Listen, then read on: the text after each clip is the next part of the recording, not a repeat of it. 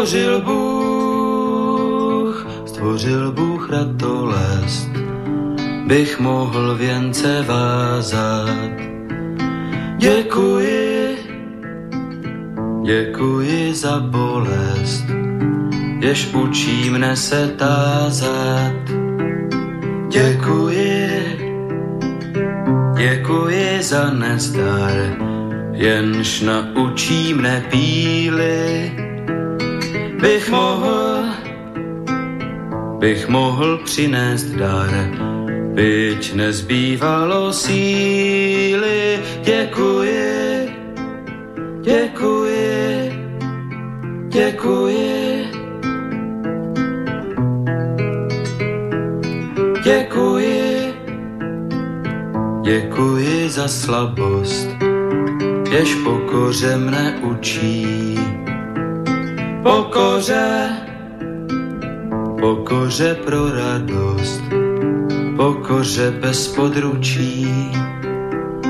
Děkuji, za slzy děkuji, ty naučí mne citu, živým již, živým již žalují a křičí po soucitu děkuji, děkuji, děkuji.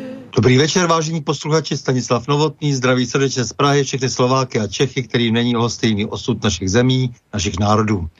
Je zřejmé, že povaha a podoba euroatlantické civilizace se mění takřka před očima a že se celý svět dostává do nového pohybu.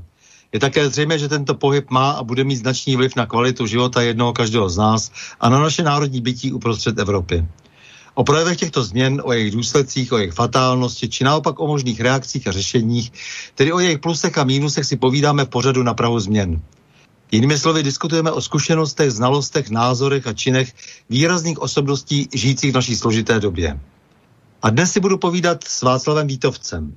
Vy se, milí posluchači, jako vždy, můžete zapojit do debaty, když pošlete svůj dotaz na adresu studiozavináčslobodnývysílač.sk nebo budete-li telefonovat na číslo 048 381 0101. Václav Vítovec je specialista na jadernou energetiku, dlouholetý manažer v koncernu Škoda Plzeň a plzeňském Prazdroji, triatlonista, prezident na roce Železná opona. Dobrý večer, vážený Václav Vítovče, srdečně vás vítám na Slobodném vysílači v pořadu na Prahu změn. Dobrý večer, srdečně zdravíme naše přátelé na Slovensku. Tak, pane inžíre, řekněte nám nejprve něco o sobě. Vy jste se narodil tak, abyste mohl rok 68 prožít na Prahu dospělosti a listopadový převrat na vrcholu sil. E, jste od počátku Plzeňák?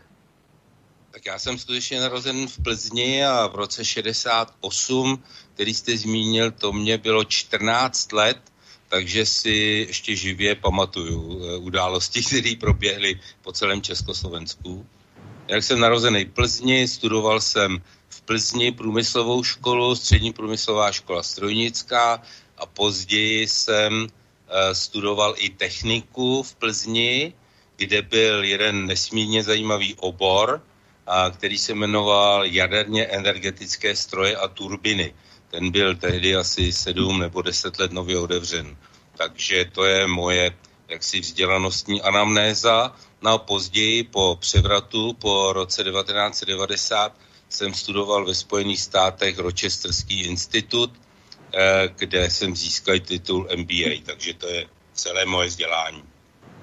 No, vzdělání je určitě z technického hlediska velmi bohaté, protože vy jste vlastně od počátku, eh, jestli jsem to správně pochopil, chtěl se dobrat až té nejposlednější částice v tom mikrosvětě, protože jste se vlastně vrhl eh, na atom, nebo na počátku teda to byla ta strojní průmyslovka, ale někde jsem četl, že jste se od počátku zajímal na to, o to tedy, jak vypadá ten mikrokosmos zvláštností skutečně bylo to, že v páté třídě, už v páté třídě mě nesmírně zaujalo, jak vlastně funguje atom a jak vlastně fungují ty malinkatý částice a, a jak vlastně funguje vesmír. A pamatuju si, je to neuvěřitelné, ale pamatuju si, že se mě dostala tehdy v páté třídě do rukou kniha, která se jmenovala Jak vidím svět už jenom ten název sám o sobě je velmi atraktivní a napsal to Albert Einstein.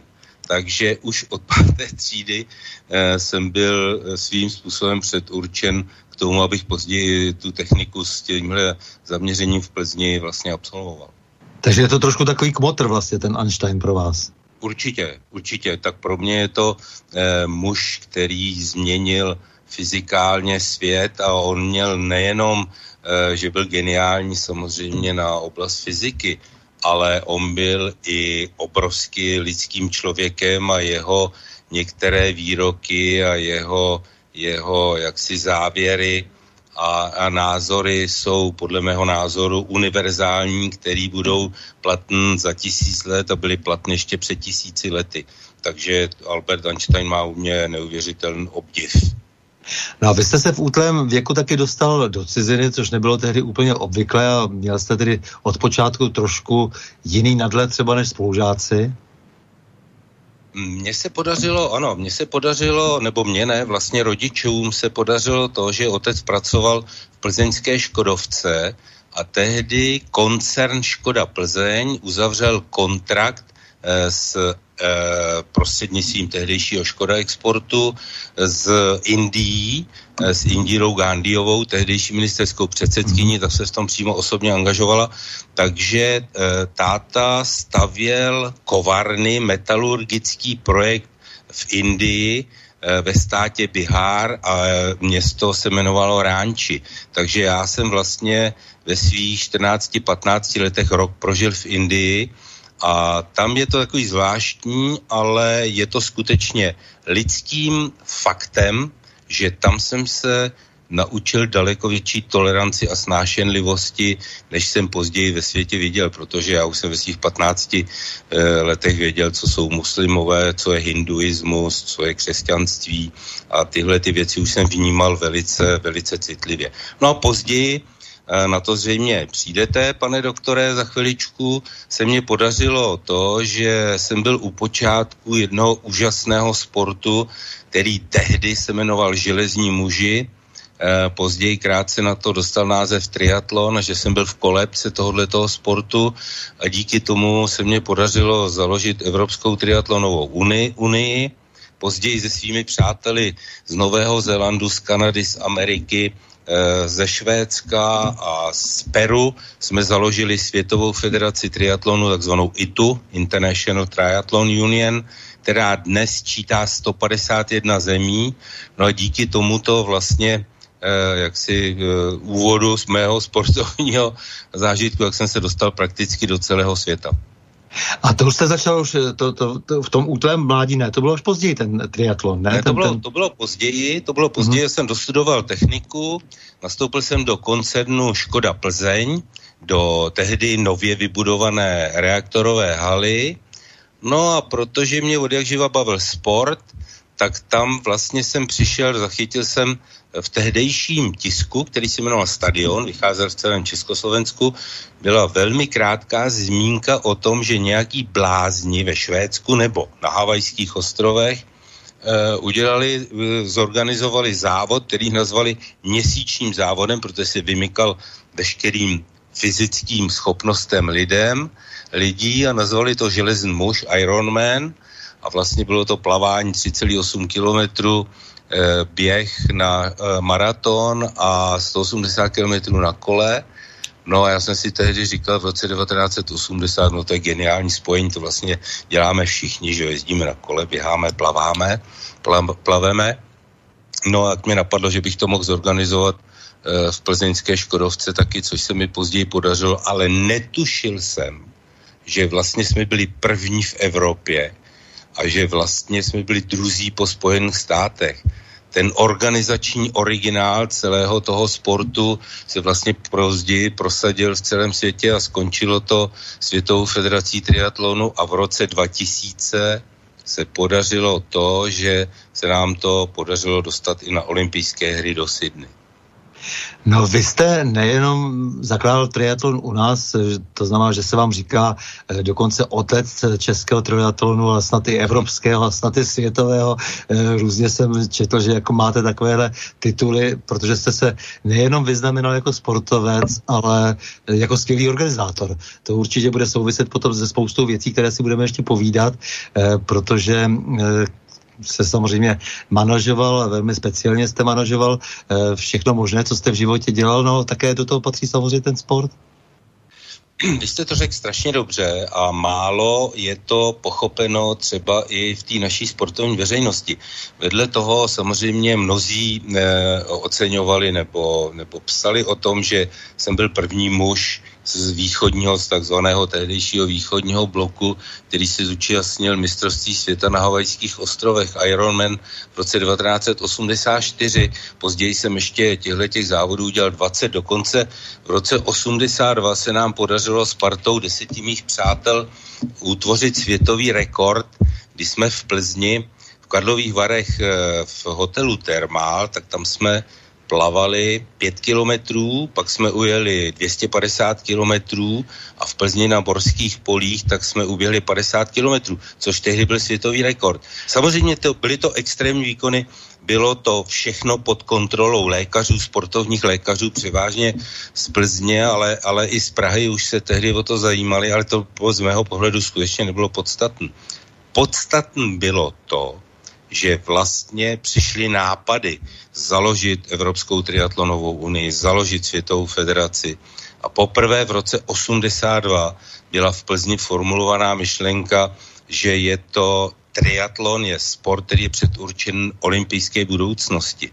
Takže to organizační úsilí bylo daleko zajímavější a s organizačním úsilím a manažerským úsilím bylo spojeno, dneska se tomu říká sportovní diplomacie, ale tehdy, kdy vlastně končil socialismus, to byl úžasná zkušenost samozřejmě pro mě a pro mých pár přátel, který mě s tím pomáhali, takže já jsem se, já jsem se v tom vyžíval tehdy. Eh, jak to prosím vás je v tom triatlonu? Eh, to opravdu ujedete 250 km, skočíte do vody, zaplavete prostě a běžíte další 50. Eh, jak je to aspoň natažený, do jaký dílky? Ale tak ten originál, který vlastně to byla rozbuška do celého světa, byl Ironman na Havajských ostrovech, který poprvé zorganizoval, zorganizoval pan plukovník John Collins, později můj přítel, v roce 79 a ty originální vzdálenosti byly, eh, nebo idea byla taková, že on zintegroval nejobtížnější závody na Havajských ostrovech, což bylo 3,8 km plavání na Waikiki, 180 km kolem ostrova Oahu, jelo se kolem Pearl Harboru a na konci se běžel honolulský maraton. A idea byla taková, že se pohádali tehdy v báru v Pearl Harboru, se pohádali eh, sportovci a vojáci, kdo, jaký sport dělá ne, nebyli, to, nebyli to třeba Japonci s Američanama, když to bylo v Pearl Harboru. Ne, ne, ne. ne.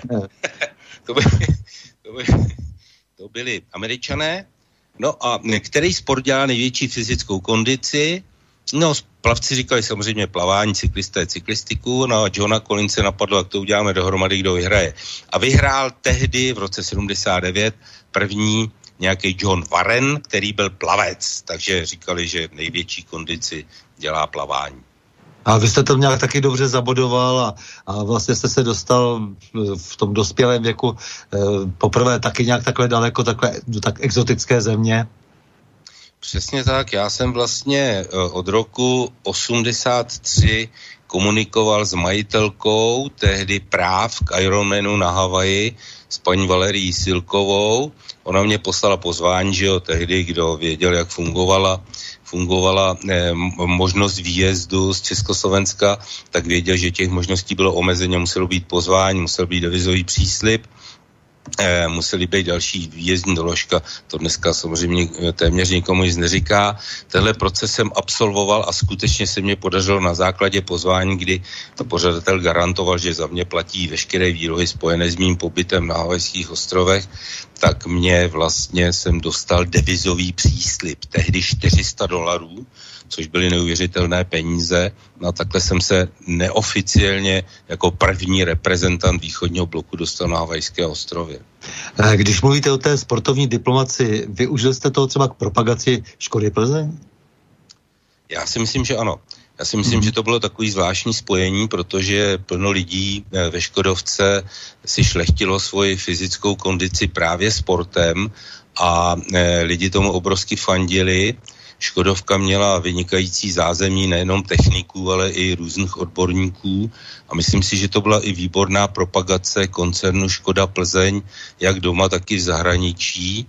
Ale třeba pamatuju si, že jsem žádal tehdy plzeňský pivovar a Becherovku, když jsem měl na ty Havajské ostrovy, jestli by mě nepomohli e, s nějakým, nějakou propagací. A skutečně od Prazdroje Becherovky jsem dostal upomínkové předměty, které jsem samozřejmě v 84.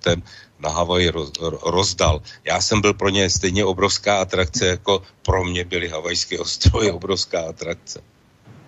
No, eh, teď se vrátíme zpátky k té Škodě Plzeň, protože Škoda Plzeň eh, to je, to je obrovský fenomen, že patří to, patřila přece jenom vždycky mezi vlajkové lodi eh, našich strategických podniků a speciálního strojírenství, protože na speciální strojírenství hodně stál náš export. Je otázka, jak je tomu dnes. Já doufám, že k tomu se také dostaneme k těm všem srovnáním. Vy jste vlastně byl předurčen pro tu Škodu, jestli jsem to správně pochopil, že tatínek byl Eh, jaksi významně jaksi etablován ve Škodě Plzeň, no a vy jste pak šel, jen tak jste, aby, abyste teda splnil všechny, abyste měl všechny ty frčky, tak jste samozřejmě šel na tu průmyslovku a pak samozřejmě už jste směřoval eh, jednoznačně do Škody Plzeň, protože jste šel studovat eh, ony, ony jaderné eh, reaktory a turbíny, tak, tak speciální obor, že to bylo jasné, že musíte skončit jedině v té Škodě Plzeň. Ano, ano. Já bych tomu jenom dodal, jinak to říkáte naprosto přesně, já bych tomu jenom dodal to, že málo kdo ví a uvědomuje si, že koncern Škoda Plzeň svého času zaměstnával 72 600 lidí, hmm. Eh, včetně takzvaných koncernových podniků.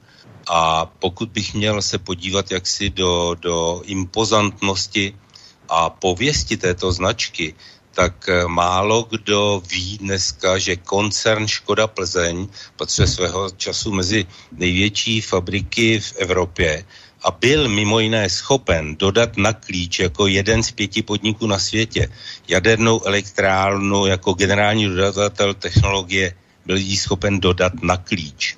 Což dnes, i kdybychom zintegrovali celý takzvaný český průmysl, kde klíčový český průmysl je v cizích rukou. Kdybychom to celý zintegrovali dohromady, tak nejsme schopni dneska jako generální dodavatel technologie dodat jadernou elektrárnu na klíč. To je jeden takový bombonek. Druhý bombonek, málo kdo ví, nebo už se to vytrácí z paměti, že koncern, nebo Škoda, jméno Škoda Plzeň byla vlastně největší zbrojovka z Rakousko-Uherska a v době, v době okupace patřila Škodovka jak e, do samozřejmě Eh, pod zprávou eh, Hermana Geringa nebo jeho bratra, který tomu šéfoval, tak byla druhá největší pokrupu, druhá největší zbrojovka, která bohužel pracovala tehdy pro, pro nacisty.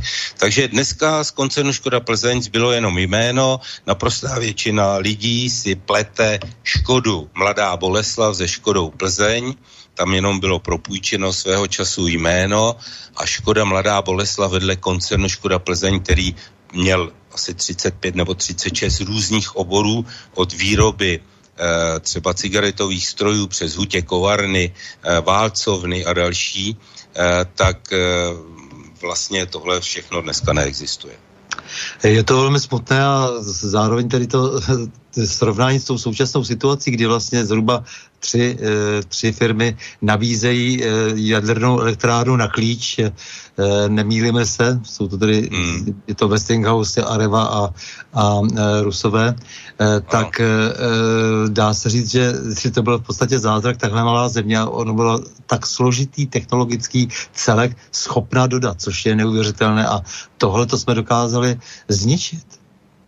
Ano, ta technická inteligence, která vlastně historicky v Čechám vždycky patřila, měla svůj výkvět samozřejmě eh, ve Škoda, ve Škoda Plzeň, ale těch podniků bylo víc, že jo, po celé České republice a později i na Slovensku.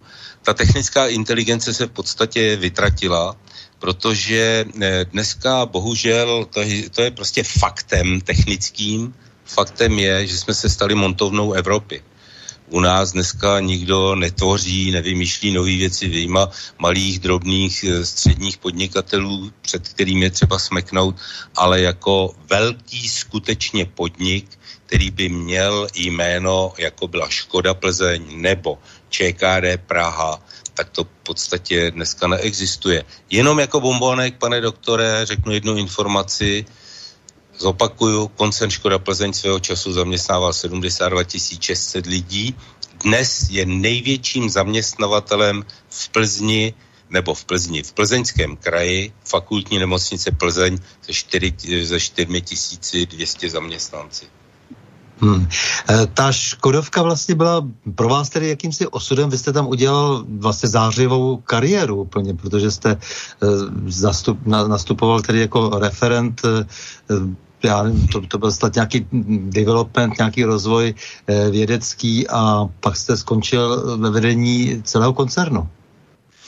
Já jsem tam skutečně začínal v reaktorové hale, ta byla krátce eh, před mým nástupem dokončena, měl jsem tam na starosti materiály pro jaderné reaktory, výzkum materiálu, no a později díky a už jsme u toho právě triatlonu a jaksi nějaké známosti eh, toho jména jsem skončil na generálním ředitelství koncernu Škoda Plzeň, právě proto si pamatuju tyhle ty údaje, všechny, ale žádná zářivá kariéra to ani náhodou nebyla, protože tehdy, jak ví lidé, kteří mají dneska věk kolem toho našeho věku, takže já jsem nikdy nebyl v žádné straně a nikdy v žádné straně už určitě nebudu, ale m, líbilo se mně, protože e, bylo s, úžasné se bavit skutečně s technicky vzdělanými lidmi. Tam byli kandidáti věd, doktoři věd, byli to lidé, kteří pokud přišla, přišel nějaký problém,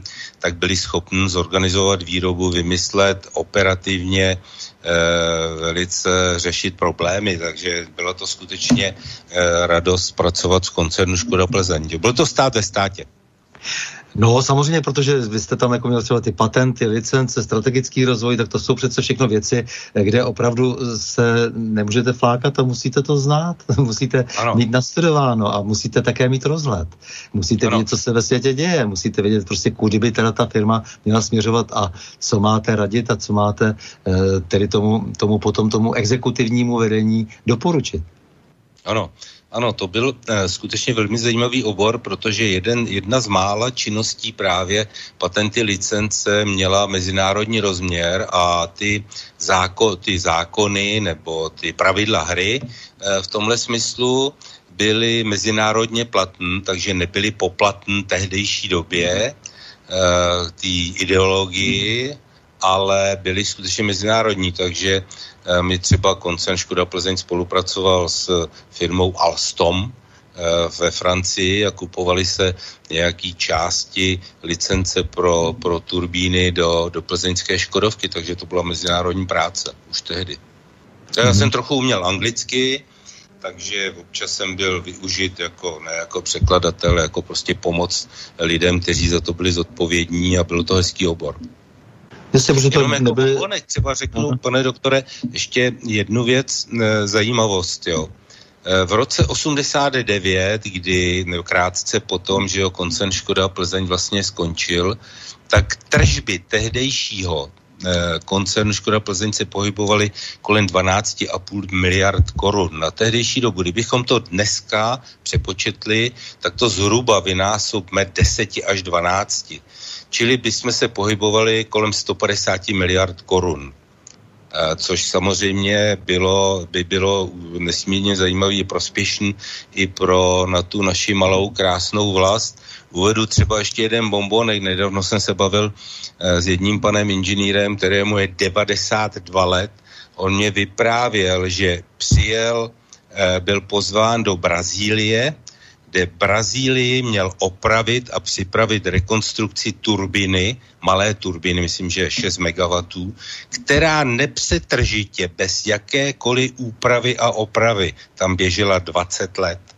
Takže koncern Škoda Plzeň měl i obrovskou pověst v celém světě, strojírenském světě. Samozřejmě pamatuju si jako kluk, když jsem byl v Indii a řeklo se Škoda, tak prostě eh, ty i odborníci se tam klaněli, jo, protože Škoda měla obrovský, obrovský technický potenciál a měla obrovský jméno. No, jak jsme to všechno do, mohli dokázat ztratit? Vy jste, dobře, vy jste potom přišel rok 90, změny tady převrat a odjel jste do Spojených států. Já jsem studoval rok vlastně částečně ve Spojených státech, částečně tady, to bylo to MBA eh, v 91, 92. A, no a potom jsem samozřejmě s našimi americkými přáteli byly příležitosti a hledali se možnosti, do jakých nových aktivit podnikatelských by mohli naši američtí přátelé investovat peníze. Jmenovalo se to tehdy, to začínalo, jmenovalo se to venture capital, čili hledali se tržní příležitosti.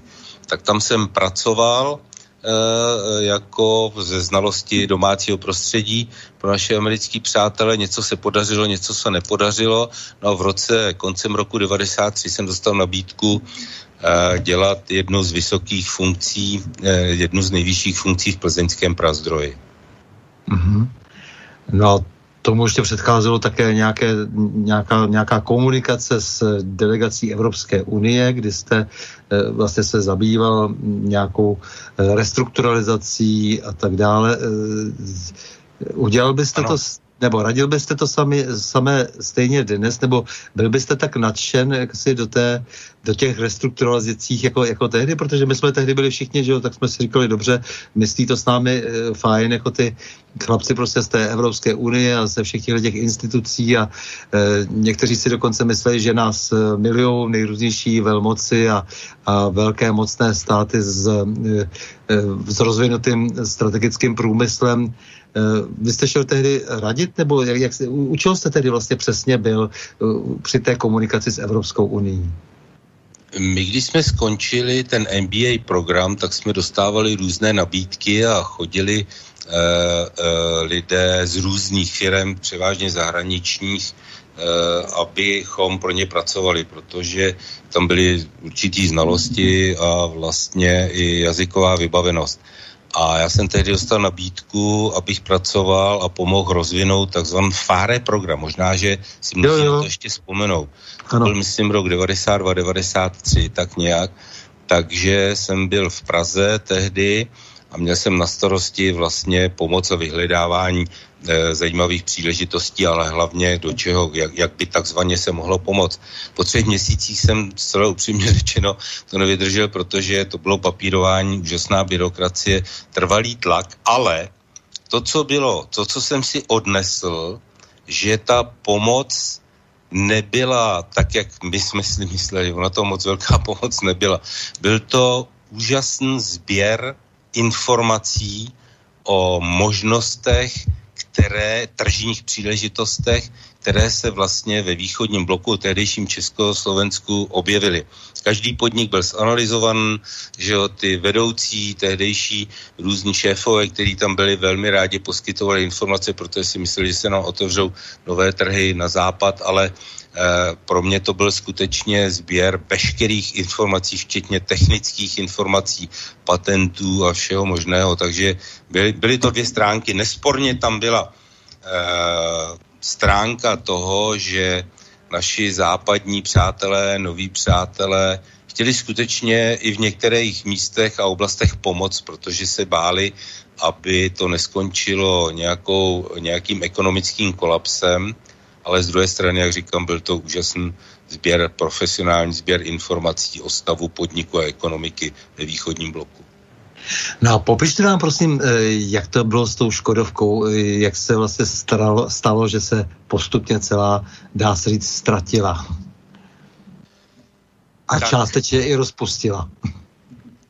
tak tam jsou dvě varianty. První byla ta, co se vlastně to, co se skutečně popisovalo v, našem, eh, v našich denících, že jo, tehdy eh, mimořádně zajímavá osobnost byl Lubomír Soude, který měl vlastně hlavní podíl eh, ve Ško- Škoda Plzni, ve Škodě Plzeň a určitě svými manažerskými schopnosti se, se snažil dát to dohromady a proniknout na trhy tam, kde ještě předtím Škodovka nebyla. Tak to je oficiální verze, která skutečně byla, takhle jsme to vnímali.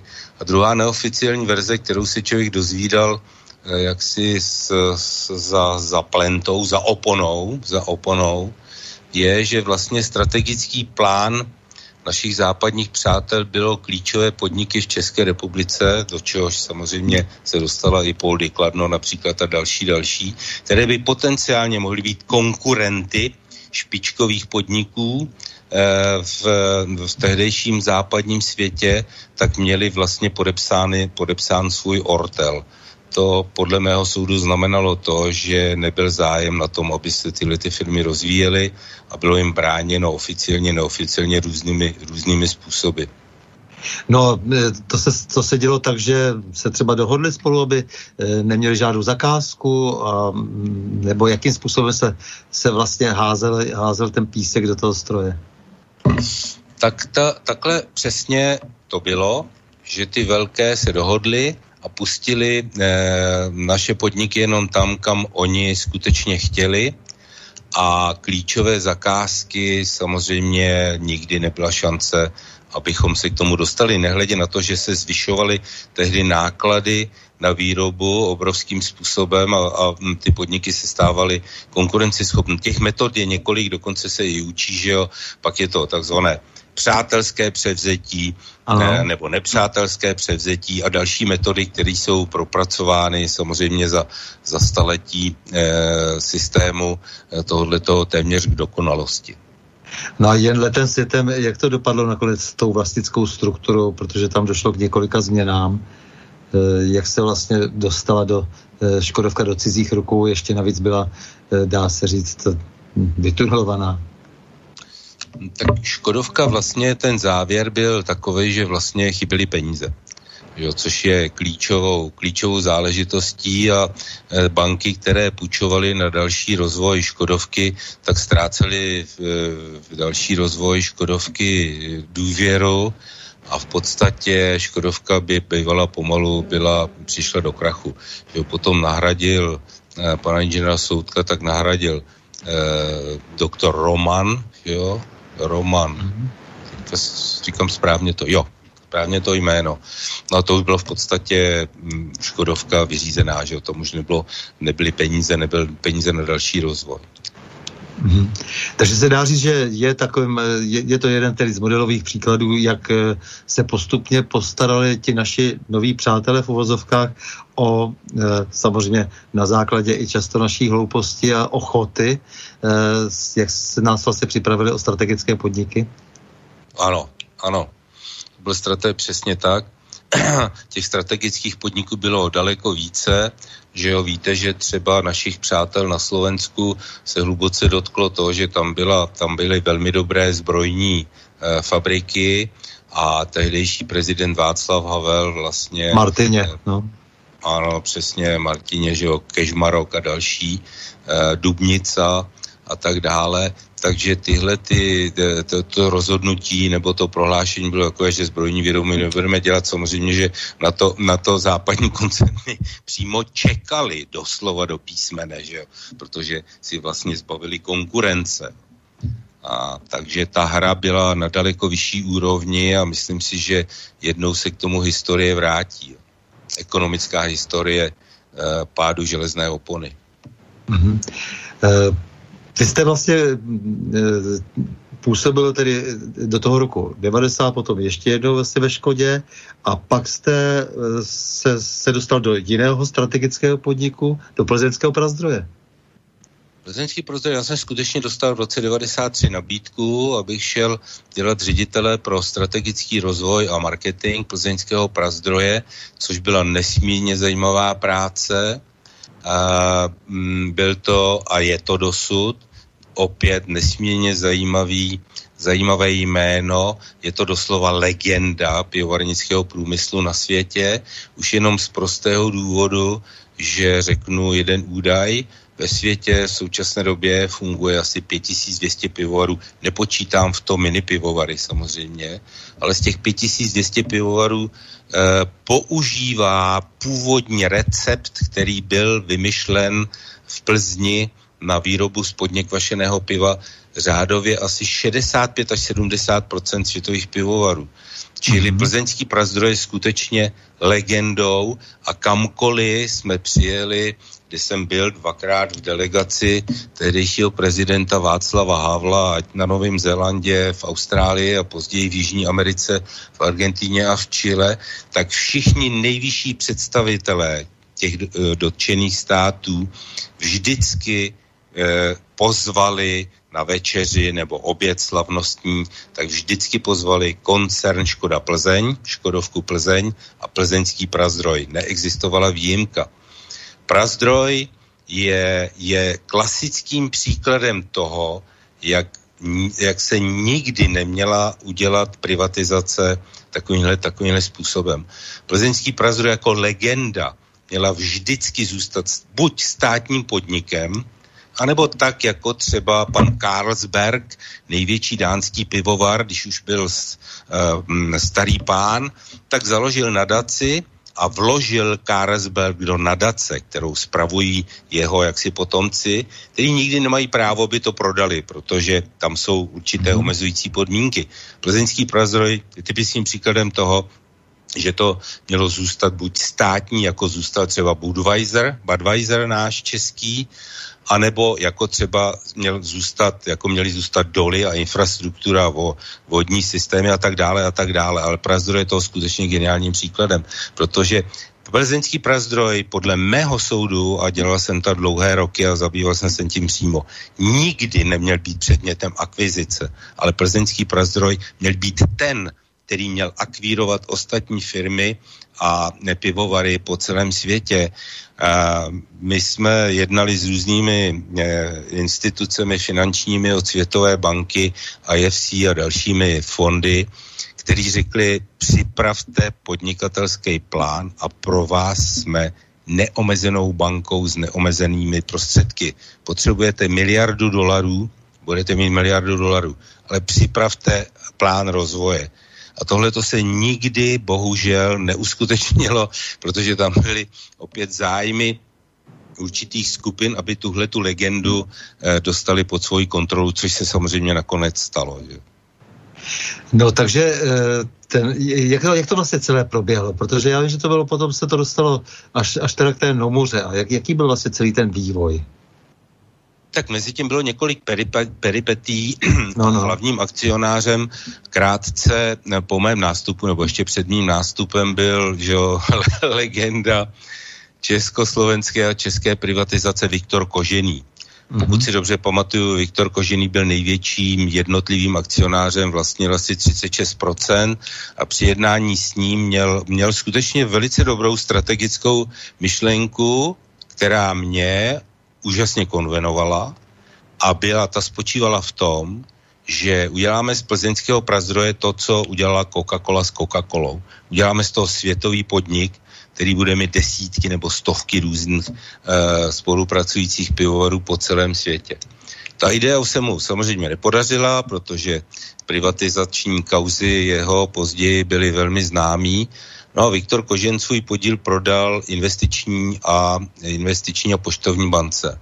A investiční poštovní banka, když začínala mít problémy, tak samozřejmě ve svém portfoliu byla hlavní akcionářem plzeňského prazdroje a hledala někoho, kdo by jí za to dal nejvíc peněz a to samozřejmě byla tehdejší době japonská Nomura. Japonská Nomura nebo tyto typy fondů ty mají jediný zájem a to je, když to řeknu slušně, je to spekulovat s dotyčným majetkem, ale nikoli ho rozvíjet.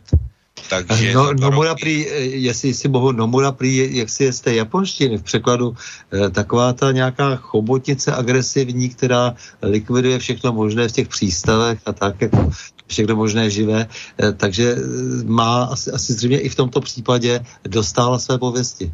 Naprosto přesně, naprosto přesně. Mura koupila eh, většinový podíl v plzeňském Prazdroji, zůstali tam dva roky a potom s obrovským ziskem to prodali jeho africkým pivovarům a jeho africký pivovar, jeho africké pivovary už byli strategickým partnerem, protože oni měli zájem rozvíjet tuhle tu legendu a měli i zájem, aby se šířila pověst plzeňského e, piva, piva dál. Samozřejmě klíčem k tomu vždycky jsou finanční výsledky, ale to už byl skutečně partner, se kterým se nechalo jednat, ale to já už jsem tam nebyl.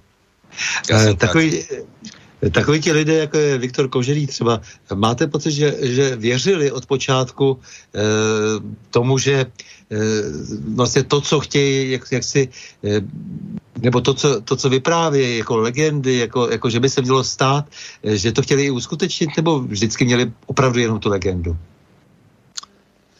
Hmm, Úplně upřímně vám řeknu, že já jsem se s Viktorem Koženým setkal asi třikrát nebo čtyřikrát, jednou v Moskvě, jednou v Baku, kdy jsme chtěli kupovat pivovar a jednou, jednou v Plzni. A můžu vám zcela upřímně říct, že tento pán měl vynikající strategické myšlenky. Jejich hmm. realizace je samozřejmě druhou stránkou věci, ale e, myslím si, že konkrétně plzeňský Prazdro ho zajímal, protože on, on ten plán udělat to Coca-Colu měl a mně se to nesmírně líbilo. Jo. Potom samozřejmě přišly další věci a to byl ten kolotoč, který s tím byl spojený.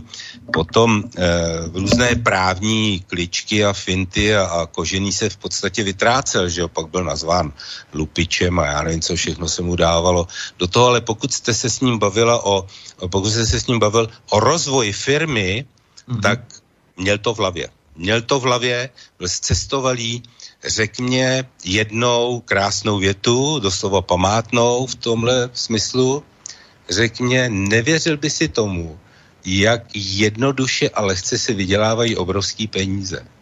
A já jsem hmm. říkal, tak mi to, tak mi to řekni, teda, jak se vydělávají. On říkal, to je šíleně jednoduchý. Levně koupíš a draho prodáš. To je, ovšem to je... Jasně. Větší tajemství. říkal mě, děláš strategii plzeňského strategii. Teď tam, teď tam v tom zaštrachalo, teď jste se vzdálil od toho mikrofonu. Slyšíme se, slyšíme se. Ne, teď se to zhoršilo, ano. Blíž. Či slyšíme dobře? Mhm, ně, ně, něčím se tam pohnul a to, zkazilo se to. Jo, jo, jo. A teď je to lepší, je to lepší? Teď je to lepší, ano, tak. Ano, ano, tak se omlouvám. Omlouvám se. E, no, mě, mě zajímá tak, ano, mě zajímá ty, ty, ty lidi tohoto typu, mě zajímají prostě, nakolik to jsou od samého počátku podvodníci, protože on opravdu spoustu věcí zcela evidentně nemyslel vážně a nakolik, jak si myslí některé věci, eh, jak si opravdu v tom dobré, v dobré víře, jak si konají a pak to jenom nevyjde. Ano, ano, to, to jste řekl moc dobře. Já si myslím, že on z prvopočátku, když přišel, tak nebylo prvoplánovitě, že by dělal podvod. A on bych řekl, že ho to prostředí ho sformovalo a potom samozřejmě, jak velmi rychle vydělal velké peníze, tak, eh, tak prostě ztratil trošku hlavu.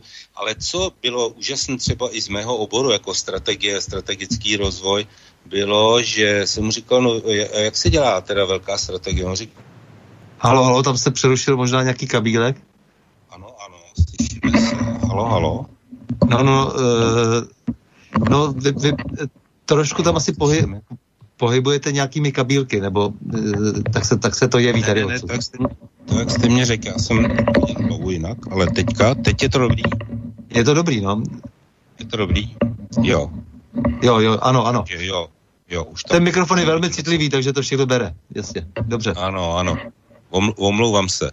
Takže on říkal, moje, já dělám strategii tak, že z 365 dnů jsem 200 dnů v letadle a po hotelích a bavím se s lidmi z různých oborů, který vlastně jsou špičky a pak se mi to najednou spojí a vidím to. Takže prvoplánovitě podle mého názoru, a je to můj názor, on skutečně podvodník nebyl, ale později samozřejmě se stalo to, co se stalo. Že?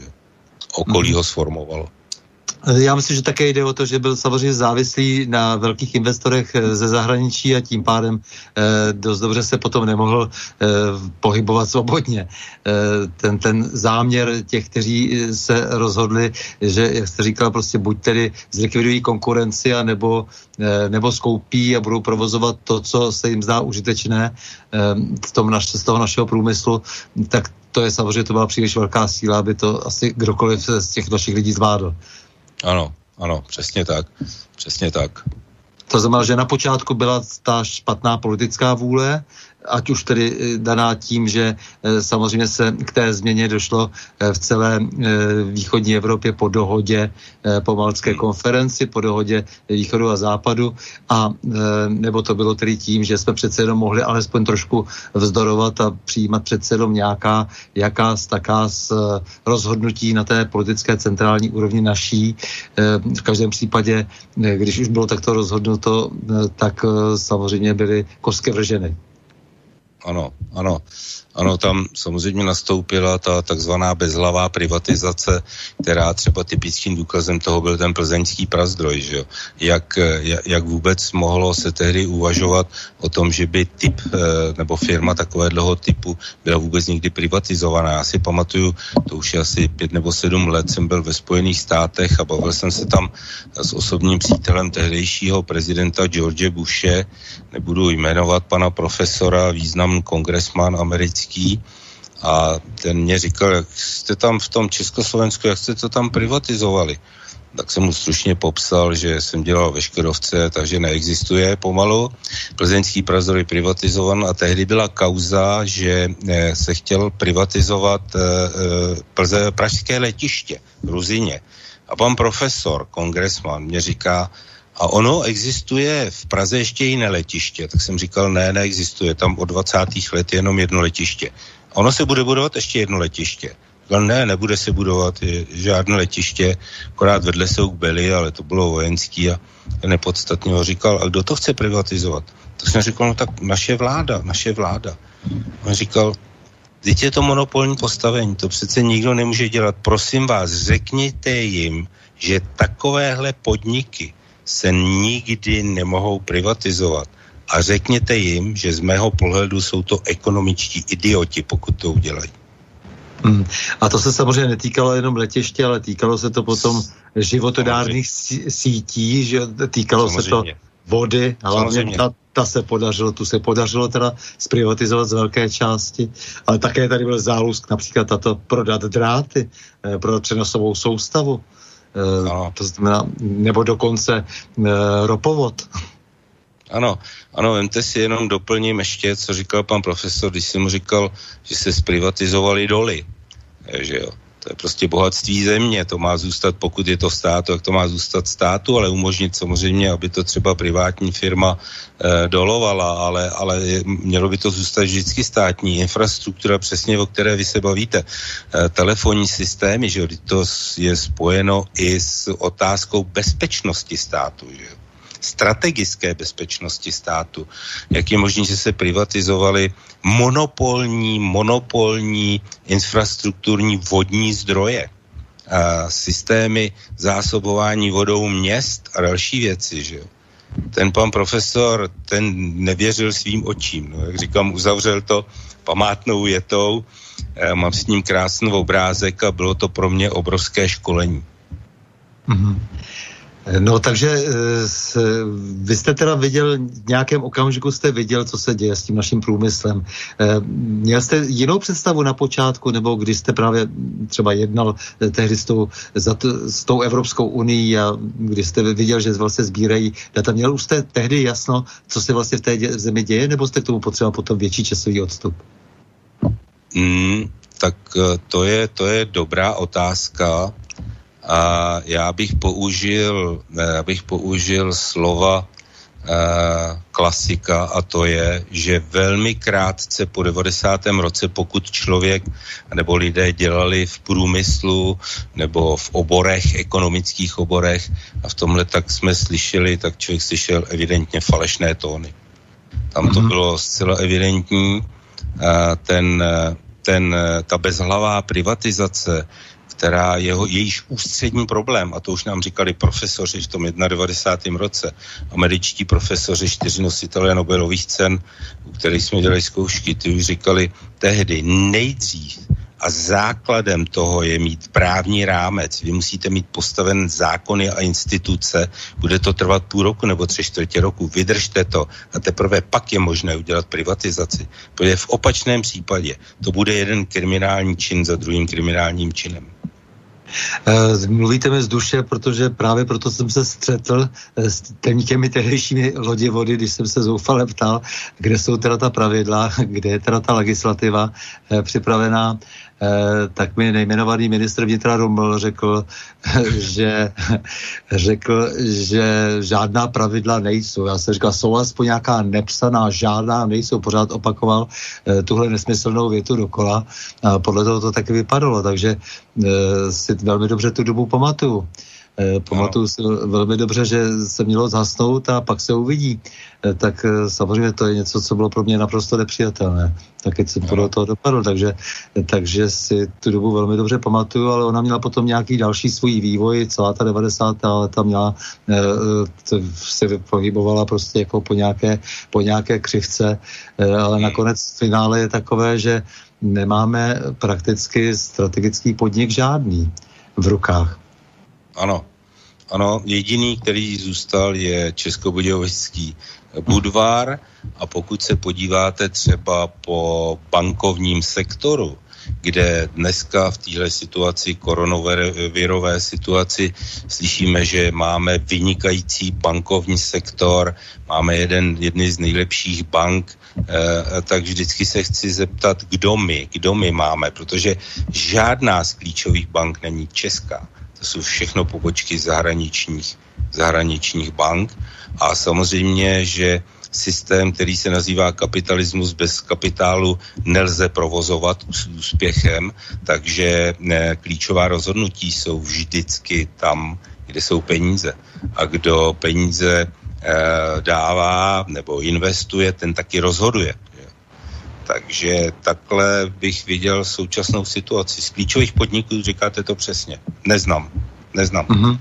No snad kromě Česu a Čes víme, že slouží spíš eh, politickým stranám, sloužíval, e, takže byl tak strašně důležitý e, při té dělbě moci, že při každém sjednávání těch minulých koalic e, byl na prvním místě. E, byl, bylo strašně důležité hmm. se dohodnout mezi těmi příštími koaličními partnery na tom, jak se budou vztahovat všichni k Česu, jestli tam bude tedy ta duhová energie, jak e, označovali tedy ten spolek, který se vytvořil proto, aby tam byl duhově zastoupen vždy každý z té koalice, eh, což bylo hmm. hodně, eh, hodně směšné, eh, tak to bylo vždycky předmětem tvrdých vyjednávání, když se dohodl Čes a pár ještě takových nějakých ekonomických drobností, tak už byly dveře ke koalici otevřené, takže to jenom tak jenom na hmm. okraj, že abychom nezapomněli tedy na ten Čes, že ještě pořád je a přenosová hmm. soustava je také ještě v našich rukách, i když pokud vím, tak se toho moc zase v ní nemodernizovalo od těch 50.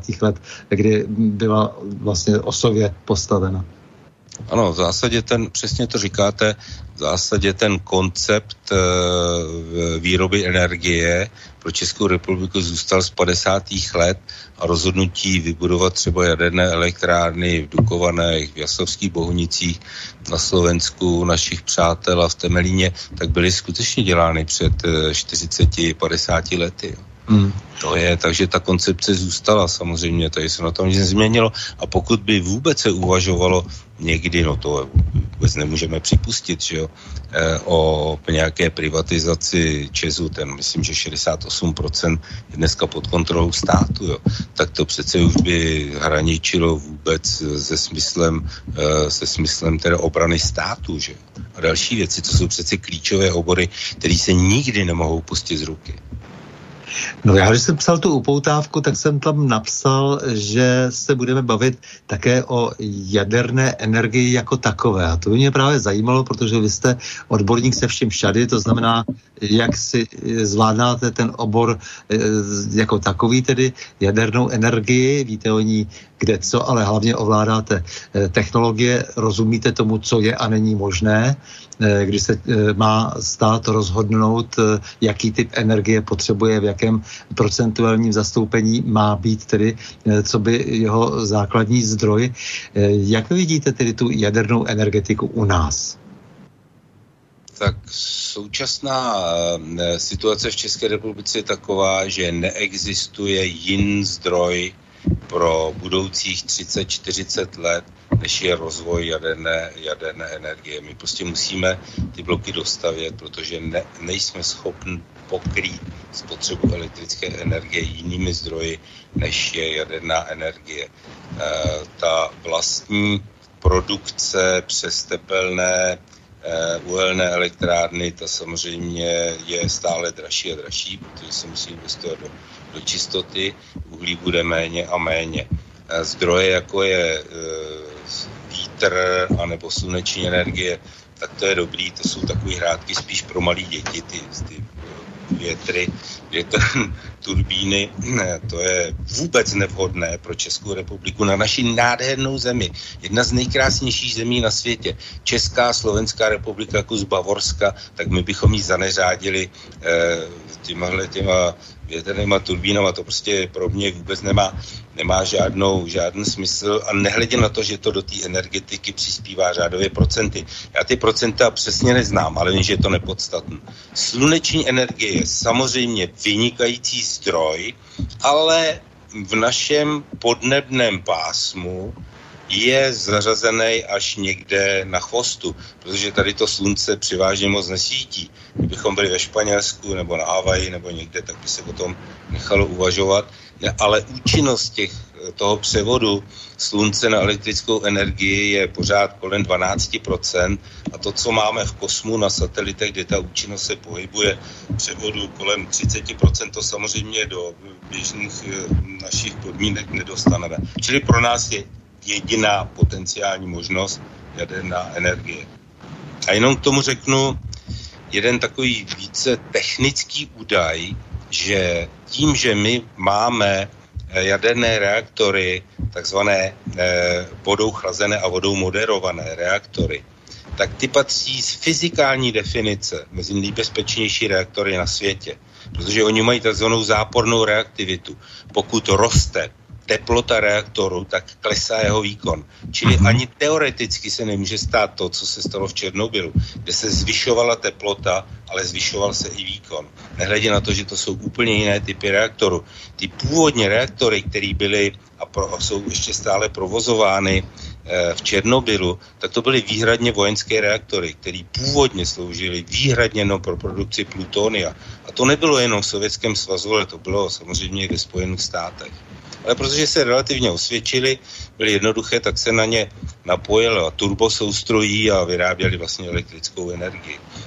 My máme naše jaderná elektrárna Temelín i tím, že má kolem sebe containment z předepjatého betonu, který je schopen udržet i havárii teoreticky, že jo, teoreticky, jsou teoretické havárie, i e, 10 atmosfér, tak patří mezi vůbec jedny z nejbezpečnějších reaktorů jaderných elektráren na světě. A jenom k tomu dodám, že tento typ vodou chlazen a vodou moderovan reaktor, těch pracuje ve světě, myslím, 59 a nikdy z nich za celou dobu existence neměl žádný, žádný problém. Samozřejmě běžný technický nějaký drobnosti, ale zásadní koncepční problém to není. Tam není. No já, jestli se nemýlím, tak eh, zvlášť v současné situaci, eh, nebo spíš budoucnosti, která eh, velmi rychle přijde po tom, co vyvádíme s ekonomikou a toho se určitě potom dotkneme v souvislosti s koronavirem, tak si myslím, že nejdůležitější je v zemi, aby byl dostatek vody, potravinová, co největší potravinová soběstačnost a energetická soběstačnost. Nemýlím se, jak to jsou tři věci, které bychom měli měli sledovat a jakmile zjišťujeme, že na nás hraje někdo levou, což politici velmi často činí že v těchto oborech, tak bychom měli hodně hlasitě křičet. Není to tak? Říkáte to úplně přesně a úplně přesně jste i formuloval ty obory nebo ty eh, oblasti, které se budou muset pro budoucnost začít šlechtit. První z nich jste jmenoval vodu bude dneska strategická a bude strategickou záležitostí. To je Česká republika. My tady máme potůčky, my tady máme říčky, řeky, rybníčky. Vždycky to bylo plno vody. Dneska přijdete, ty rybníčky jsou pomalu vyschlí, že ty potůčky vysychají. Klíčem je prostě voda. Bez vody to nejde. Bez vody nejde, nefunguje vůbec nic. Voda, určitě. Infrastruktura vodních zdrojů. Za druhý jste jmenoval eh, energetika Potraviny. Energetika, to je klíčem, že jo. Průmysl pro mě třeba s úžasem jsem četl před několika lety, že Německo, technologická a průmyslová velmoc Německo, se rozhodli, že do roku 25 skončí jadernou energii, že prostě zavřou veškeré jaderné zdroje. Měl jsem v Atomovém muzeu jsem měl mnoho, nebo jsme měli mnoho e, lidí, kteří přijeli z Německa se podívat do, na tenhle ten unikát a vždycky jsem se ptal, jak to myslí ty Němci, protože znaje jejich e, technickou genialitu, tak jsem si říkal, musí mít určitě připraveno něco, o čem my nevíme, nějaký nový, nový zdroj, volnou energii, nebo někde něco vymysleli, protože zavřít jaderné elektrárny je prostě katastrofa, podle mého soudu. Na Češ 90% našich německých přátel odpovídalo, ty, kteří byli technicky zdatní, že oni tomu taky nerozumí, ale že to není rozhodnutí strategů a techniků, ale je to rozhodnutí politiků, takže to byla odpověď. Kdybych to měl říct a celý to zjednodušit, tak, jak říkám, naši němečtí přátelé nedělají malé chyby. Ty, když udělají chybu, tak to za to stojí. Eh, to 20. století jenom jestli ještě můžu jenom jako poznámku, to 20. století je přece plné ideologických rozhodnutí a podle toho to taky vypadalo. Ano, naprosto přesně můj děda, který musel, eh, když mu bylo 18 let, v 1917 nebo 18 musel nastoupit za císaře pána, Eh, později eh, přežil tři koncentrační tábory, tam strávil půl roku, jak se mu to podařilo, bylo taky úžasné na konci byl ještě za, komuni- za komunismu zavřený. Takže děda prohlásil památnou vět, kter- větu, která by se skutečně nechala vytesat na, na kámen a to je, že pamatuj si, že v roce 1914 světu přeskočilo v hlavě a do dneška se z toho nedostal. Mm-hmm. Já myslím, že eh, ano, tam, tam bychom někde mohli hledat ještě před tím rokem 14 eh, kořeny eh, toho šílenství, které opravdu neskončilo. Neskončilo, ano. doteď neskončilo a naopak může nabrat ještě další obrátky. A ještě za třetí jste chtěl říct něco asi k té potravinové soběstačnosti? Ano, k té potravinové soběstačnosti já si pamatuju jako kluk, protože jsem rád jezdil na venkov a miluju přírodu, sport, přírodě, tak si pamatuju, jak, eh, jak se vždycky mm, eh, za, za tehdejšího systému Eh, jak se říkalo, boj o zrno začal, že jo, sklízeli se brambory, jezdilo se, kombajny jezdili, jezdili. A prostě ta země byla prakticky nebo téměř soběstačná ve výrobě zemědělských plodin. Dneska ve výrobě masa, přesně neznám údaje, kolem 35% jsme soběstační a v zemědělských produktech ve 40%. Já když se podívám na tady a jedu na kole po té nádherné naší krajině, tak vidíte jenom pomalu z poloviny řepková pole, protože se to ekonomicky vyplatí. A to úplně postrácelo smysl. My tady v té krajině přece musíme pěstovat základní zemědělské produkty. Ať to je to od brambor, ať tady český les, projedu českým lesem. Tam jsou úžasné prostory, kde by mohly žít ovce, krávy, koně, všechno. Tam prakticky vůbec nic není.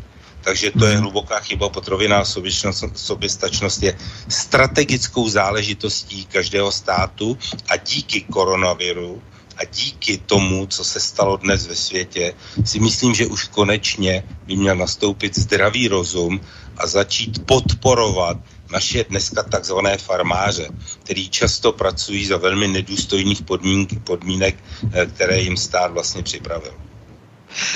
No tak eh, já si myslím, že eh, tohle bude asi jako trošku eh, komplikovanější s tou ekonomickou výhodností řepky, protože to zaplatíme my všichni, jelikož je to dotované. V tom je ta ekonomická výhodnost, to, to, to za prvé.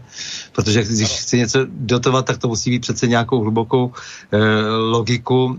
To znamená přesně to, že nechceme, abychom umřeli hlady, abychom byli závislí na někom, kdo nám kdykoliv může ty potraviny odstřihnout, ještě tedy v té mizerné kvalitě, v jaké nám je dodává. Že jo? A eh, a za, za druhé, eh, no ne také problém potom, jak, jak říkáte, když jako se začne tedy uvažovat eh, konečně tím zdravým selským rozumem, jestli se dá ještě něco zachránit, ale začne se třeba od nuly a možná se někdy zase někam dojde, kde už jsme jednou byli, protože když jsme si vyprávěli o té škodě Plzeň a o, řady, řadě takto komplikovaných jiných podniků, tak tam je přece strašně, kompliko, strašně složité se dostat do té fáze, ve které byla ta škoda Plzeň a kde to potom se všechno vlastně postupně zničilo.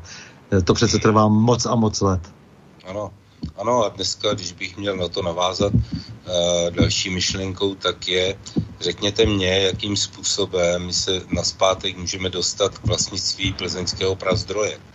Dneska je vlastně na japonskou firmou Asahi a kdyby to měl někdo koupit, tak tam prostě si vůbec nejsi schopen doplatit, že jo, za našeho tady kapitálu, kde nás je, říkám, Čechy jsou desetimilionové město a ekonomicky foukne jedna nadnárodní společnost se svými penězmi a, a v uvozovkách si to tu Českou republiku může koupit.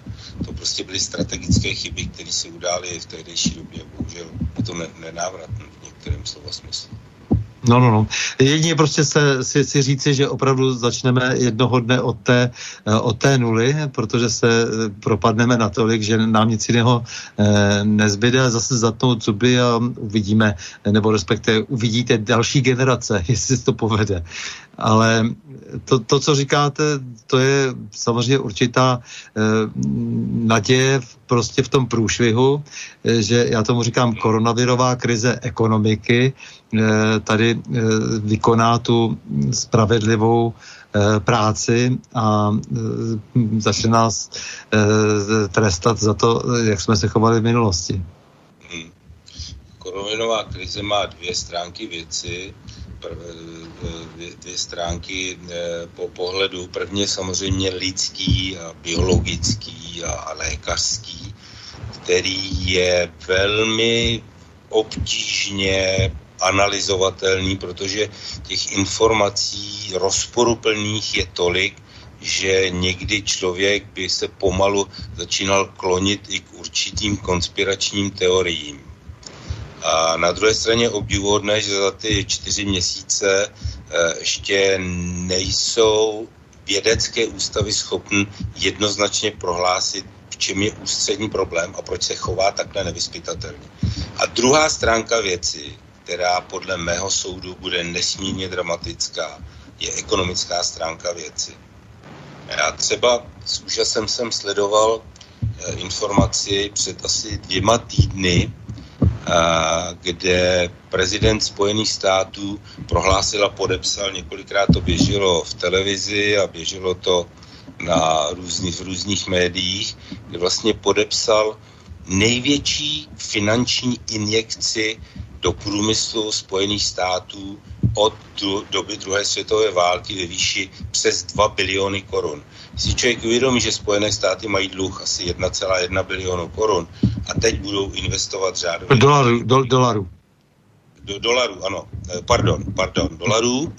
Takže to je obrovská suma. Ale to, co je na tom neobyčejně zajímavé z pohledu běžného pozorovatele, jak mohl prezident a elita Spojených států vědět před 14 dny nebo třemi nedělemi, kdy ještě zdaleka nevěděli, jakým způsobem se bude koronavir vyvíjet ve Spojených státech, že ta ekonomika bude potřebovat takovouhle obrovskou sumu peněz. Kdyby to bylo koncem léta, když už samozřejmě budeme vědět, že tyhle podniky, tyhle obory, cestovní, eh, cestování a turismus eh, bude mít úžasné problémy dalších pět let, že jo, tak bych to ohodnotil, ale jak mohli na začátku vědět, že to bude takováhle suma.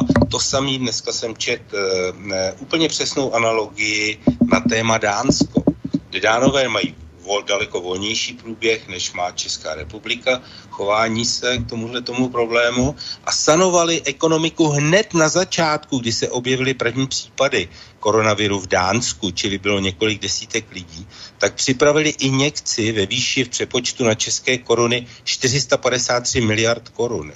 Jak to ty lidi mohli vědět? Jak to ty ekonomové, jak to ty, jak to ty vizionáři nebo ty předpovídatelé nebo jasnovidci, odkud ty informace berou? To mě skutečně, eh, eh, si myslím, že to je k hlubšímu zamyšlení. No já myslím, že k hlubšímu zamyšlení už je i to, jak se připravoval dlouho ten Green Deal, Eh, nebo ten eh, New Green Deal v eh, Americe, kdy všichni věděli, kolik je třeba peněz někde a já nevím kde, třeba sehnat na to, aby se najednou zcela změnila například energetická koncepce země koule v podstatě, ano. nebo respektive alespoň Evropy a Spojených států. To znamená, že by se najednou našly ty obrovské peníze, které se nasypou do změny zdrojů, Eh, energie, eh, což, jak víme, a vy jste to sám předtím řekl, je nesmysl, protože máme poměrně dobře zmapované zdroje a víme, jak jsou, jak jsou účinné a eh, moc toho nového nevymyslíme, ale víme, že najednou je třeba, jsou najednou potřeba obrovské částky. Tady bylo nějaké hnutí, které tady vede, nebo je tady hnutí, které tady vede nějaké nedospělé děvče, Eh, které je samozřejmě velmi podepřené eh, velkými penězi, už jenom to samotné hnutí, eh, proto aby všichni byli postupně přesvědčeni, že je to tak správně, aniž by si vzali kalkulačku a začali počítat a uvažovali normálně logicky, že třeba nezměním přece ty naše spalovací motory do zítrka a nebudu tady jezdit elektromobily, protože jednoduše není, nejsou zdroje právě té elektrické energie, ale přesto se takováhle fikce může jak si vytvořit, jako že to je možné a že se, že se to stane. No a najednou se uvolní obrovské peníze a ty se spou vlastně do soukromých firm. Ano. Já bych to, když bych to měl zjednodušit, já bych to viděl, buď mají věštinu v Delfách a skutečně vědí, jakým způsobem e, se to bude další vývoj vyvíjet, anebo z druhé strany tomu vůbec nerozumí ty lidi což si mm-hmm. myslím, že je ta druhá varianta daleko blíž. Že prostě ve své určité, a to chraň pámbu, že bych chtěl, jak si to zjednodušovat, ve své naivitě nebo ve svých dětských ideálech, eh, ve svých představách, si myslí, že ten svět se bude, všichni se budou milovat a e, energie se bude brát ze vzduchu a ne, bude v rámci mož, možností lidských práv si dělat cokoliv, že jo, budeme se rozhodovat v 15 letech, jaké pohlí si vybereme a další věci. To je prostě podle mého názoru, eh, to jsou oblasti, které vedou ten svět na cestí. Já myslím, že tady ještě ta třetí varianta přece, že je možné, že eh, to někdo dělá s velkým úmyslem. Ten velký úmysl se třeba může jmenovat eh, smáznout obrovské průšvihy, což se dřív dělalo skrze války. No, no, přece jenom dneska při tom, kdo připadá v úvahu, kdo by se do té války zapojil, tedy velmoci, které vlastní jaderné zbraně, tak je to stále obtížnější, stále obtížnější, obtížnější se jenom rozdmíchávají nějaké eh, regionální eh, války eh, v zemích, kde si třeba ta supervelmoc do nedávna myslela, že si může všechno dovolit, tak já mám takový pocit, že také, to také tady může být využit, jak si tady může být využita ta situace s tím koronavirem k tomuto účelu. Je to taková zároveň malá válka. Hmm. Já si myslím, že je třeba se, je třeba se to tímhle velmi zajímat, protože pravda dříve nebo později vyjde, vyjde najevo ale skutečně, jak to říkáte, někdy to opravdu vypadá, jako že je v tom jistá řídící inteligence, která ty určité kroky dělá přesně předem naplánováno.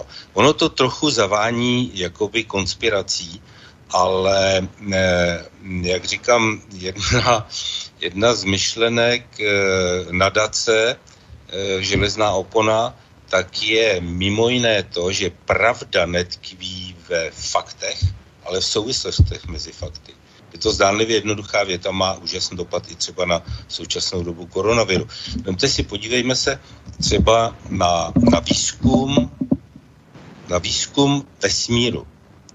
Pokud se podíváte z pohledu normálního člověka na současný stav světa, tak my nejsme schopni jednoduchý virum, virus, který má, tady jsou tisíce výzkumných ústavů, který 194 eh, států na světě, které jsou v OSN, tak stát je podporuje. My nejsme schopni vyskoumat během několika měsíců, v čem je vlastně ústřední problém a jaký lék by se měl na to rychle udělat. Přitom těch výzkumů na těch virů a koronavirů a bakterií a tak dále jsou tisíce, ta historie je přece známá, o tom jsou odborníci, profesoři s vysokým vzděláním, ale nejsme schopni to udělat.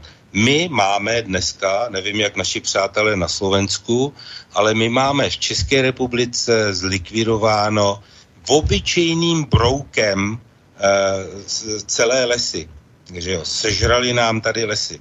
Já když přijdu a jezdím tady na kole a vidím to, tak to je prostě katastrofa. My dáváme miliardy, i Česká republika přispívá na kosmický výzkum. Ať mi někdo řekne skutečný praktický význam toho vyjímat teflonových pánví, teď to zjednodušuju samozřejmě, že máme Hubbleův, ne my, ale Spojené státy mají Hubbleův, teleskop, který se dívá miliardy světelných let do vesmíru. K čemu to je? Čemu to je v dnešní situaci, když se na to podíváte? Čemu je, že lítá 260 satelitů, tisíce ostatních nevojenských satelitů lítají kolem a pozorují. Ano, máme rychlejší spojení, třeba tady přes Skype, Skype, máme telefony a tak dále, ale na skute, ve, ve skutečnosti přispívá to ke spokojenosti a vnitřnímu čes, štěstí člověka. Ne, to je dovol... mm, skvělá otázka, no. Já bych si dovolil na to odpovědět. Jo. Nejšťastnější je člověk, pokud je v přírodě, návrat k přírodě ve všech oblastech, pokud máte vnitřní klid že jo, a určitou stabilitu, vnitřní jistotu, dneska, když se podíváte na tenhle ten stav s tím koronavirem, dneska nemůže existovat jediný člověk, který by měl vnitřní pocit jistoty. Vyjma mhm. těch, pokud to někdo organizuje, tak který ví, že jo, jak to třeba dopadne. Ale to už jsme u konspiračních teorií ale skutečně se to dotýká naprosto každého. A jedně ty děti snad to nevědějí a ty sta, staří ne, naši spoluobčané si to někdy třeba už neuvědomují. Takže já si myslím, že moderní technika odtrhla člověka od lidí, odtrhla nás od přírody, komunikační systémy, které, když se chodilo do hospody nebo byly party a tak dále, to všechno je dneska zničen. Že? Vy jste založil nadaci Železná opona v roce 99 nebo od roku 2000 funguje nadace Železná opona. Eh, jste prezidentem, zakladatelem eh, a Železná opona, o které si budeme povídat po písnice, tak se samozřejmě dotýká eh, té komunikace, která dnes je vlastně narušována a ukazuje se, že to bude ještě složitější s těma oponama. To bych poprosil potom, abyste nám vysvětlil, co je nadace železná opona a jak to vidíte dál s těmi různými oponami a hranicemi. A protože ale samozřejmě byla e, ta vaše e, touha, nebo byl jste veden tou touhou eh, k tomu, aby vlastně ten svět eh, byl přátelštější a vím, že se bojíte války jaderné a takových věcí, protože máte samozřejmě s tou jadernou problematikou hodně zkušeností. No tak já jsem si říkal, že bychom si pustili úplně takovou tu klasickou protiválečnou píseň, která se jmenuje Where Have All the Flowers Gone, eh, kterou by nám mohla zaspívat tentokrát Marlene Dietrichová, protože ono je zajímavé, že když tu píseň ten eh, Pet eh, Seeger uh, složil kdysi, tak on se vlastně inspiroval Tichým donem od Čolochova, což jsem nevěděl, to jsem si musel zjistit. to je strašně zajímavé a kromě jiného, že mnoho interpretů samozřejmě zpívalo tu Seegerovu píseň Where Have All the Flowers Gone, uh, Marlene Dietrichová také ji zpívala. To je dáma, která se narodila v roce 90, 1901, zemřela v roce 1992 a samozřejmě, protože žila v tom nacistickém Německu, zároveň to byla hollywoodská hvězda, první Němka, herečka, zpěvačka, která tehdy uspěla, takže měla v přímém přenosu měla i zkušenosti, eh, měla i zkušenosti z první světové války, v přímém přenosu vlastně ta, eh, všechna ta zvěrstva, která se v tom 20. století dělá, tak nakonec naspívala i tuhletu eh, ten, tenhle ten hit, který velkou část druhé poloviny 20. století provází různé protiválečné protesty, tak já bych nechal zpívat Marlene Dietrichovou. Where have all the flowers gone. Long time passing, where have all the flowers gone? Long time ago, where have all the flowers gone? Young girls pick them, everyone. When will they ever learn? When will they ever learn? Where have all the young girls gone? Long time passing. Where have all the young girls gone? Long time ago. Where have all the young girls gone? Gone to young men, everyone. When will they ever learn? When will they ever learn? Where have all the young men gone? Long time passing. Where have all the young men gone? Long time ago. Where have all the young men gone? Gone to soldier everyone. When will they ever learn? When will they ever learn? Where have all the soldiers gone? Long time passing. Where have all the soldiers gone? Long time ago. Where have all the soldiers gone? Gone everyone. When will they ever learn? When will they ever? learn. Where have all the graveyards gone? Long time passing. Where have all the graveyards gone? Where have all the graveyards gone? Gone to flower everyone. When will they ever learn? When will they ever learn? Where have all the flowers gone? Long time passing. Where have all the flowers gone?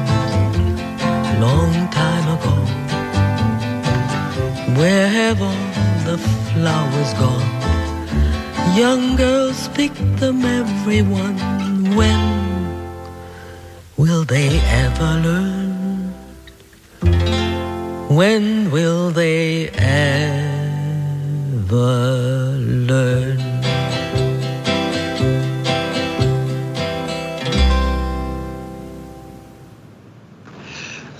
Tak to byla Marlene Titrichová v pořadu na Prahu změn e, s Václavem Vítovcem. Já bych jenom chtěl ještě poznamenat, že e, ta Marlene, e, já nevím, jestli si na to ještě e, někteří posluchači vzpomínají, ona vlastně e, po e, při invazi do Francie americké na konci druhé světové války sloužila v americké armádě také, měla propůjčenou hodnost kapitánky a kromě toho, že zpívala, tak také překládala tehdy tato původně německá a zároveň americká hvězda překládala z Němčiny do angličtiny. Takže se aktivně vložila do války na straně Spojených států. No, vy jste založil nadaci Železná opona, založil jste ji zcela jasně proto, protože jste, se, jste byl rád, že se uvolnili uvolnili poměry a mohli jsme svobodně komunikovat, a, e, protože také hrozilo to, e, to, to, to napětí z toho, že byly tady ty jaderné zbraně na obou stranách hranice. Jak to vidíte dnes vlastně s tou komunikací, s možností vzniku válečného konfliktu, nejenom někde, kde si hypoteticky daleko ve světě, ale přímo tady v našem regionu, v Evropě, u nás? Eh, jak to vidíte? Podařilo se se vzdálit od toho konfliktu, nebo vzdávali jsme se a začínáme se zase přibližovat? Hmm.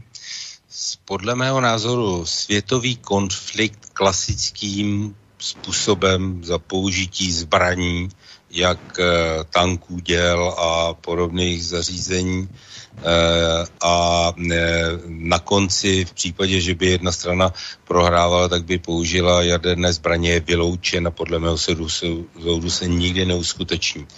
Já si myslím, že generálové, kteří viděli eh, to, co jaderná zbraň je schopná udělat, takže jsem přesvědčen, že je prostě ty to nikdy nepoužijou. Problém trochu může být s vrcholovými politiky, který by k tomu dali za určitých okolností rozkaz, ale myslím si, že Evropa v současné době, a četl jsem závěry před třemi nebo pěti lety, jsem čet závěry 20 spravodajských evropských služeb, kde bylo jasně řečeno, že Evropa budoucích 20 let nemá žádného vojenského nepřítele. A, takže podle mého soudu Evropa a nehledě na to, že existuje Evropská unie, která je, e, a pro mne alespoň od počátku byla garantem toho, že v Evropě nebude po dobu existence Evropské unie válečný konflikt. Pak si jí dali samozřejmě další atributy Evropské unii, e, která už jak si ztratila ten, nebo ztrácí ten původní smysl a to je, že se vyhneme válečnému konfliktu. Jinak ve světě, a to si myslím, že je ústřední problém, samozřejmě tak, jak přibývá populace ve světě, dnes je nás 7,7 miliardy, tak samozřejmě se kladou zvýšené nároky na to, aby lidé si žili dobře a samozřejmě ty konflikty budou. To je lidstvo, to je genetický kód lidstva válčení. Bohužel musím konstatovat, že podle mého názoru lidstvo je bojové plemeno. Podíváte-li se na historii lidstva, tak je to pořád jenom popis různých bojů, soubojů, válek, vítězství, poražených, králů a tak dále a tak dále.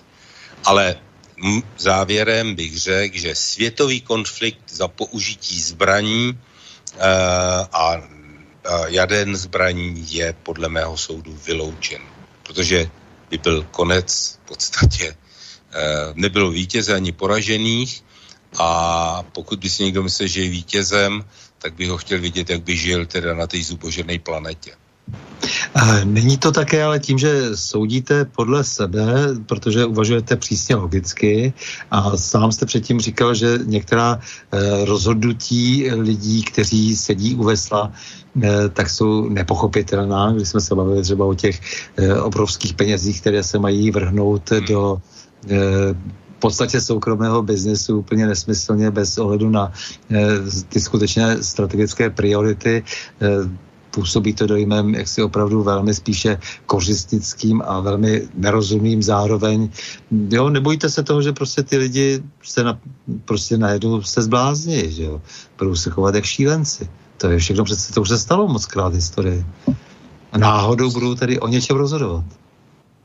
To už, se, to už se skutečně stalo a právě proto eh, si myslím, lidi, když se na to podíváte skutečně lidským způsobem a máme Eh, většina z nás, z nás už v našem věku máme vnuky, vnučky a tak dále. Přemýšlíme na budoucí generaci.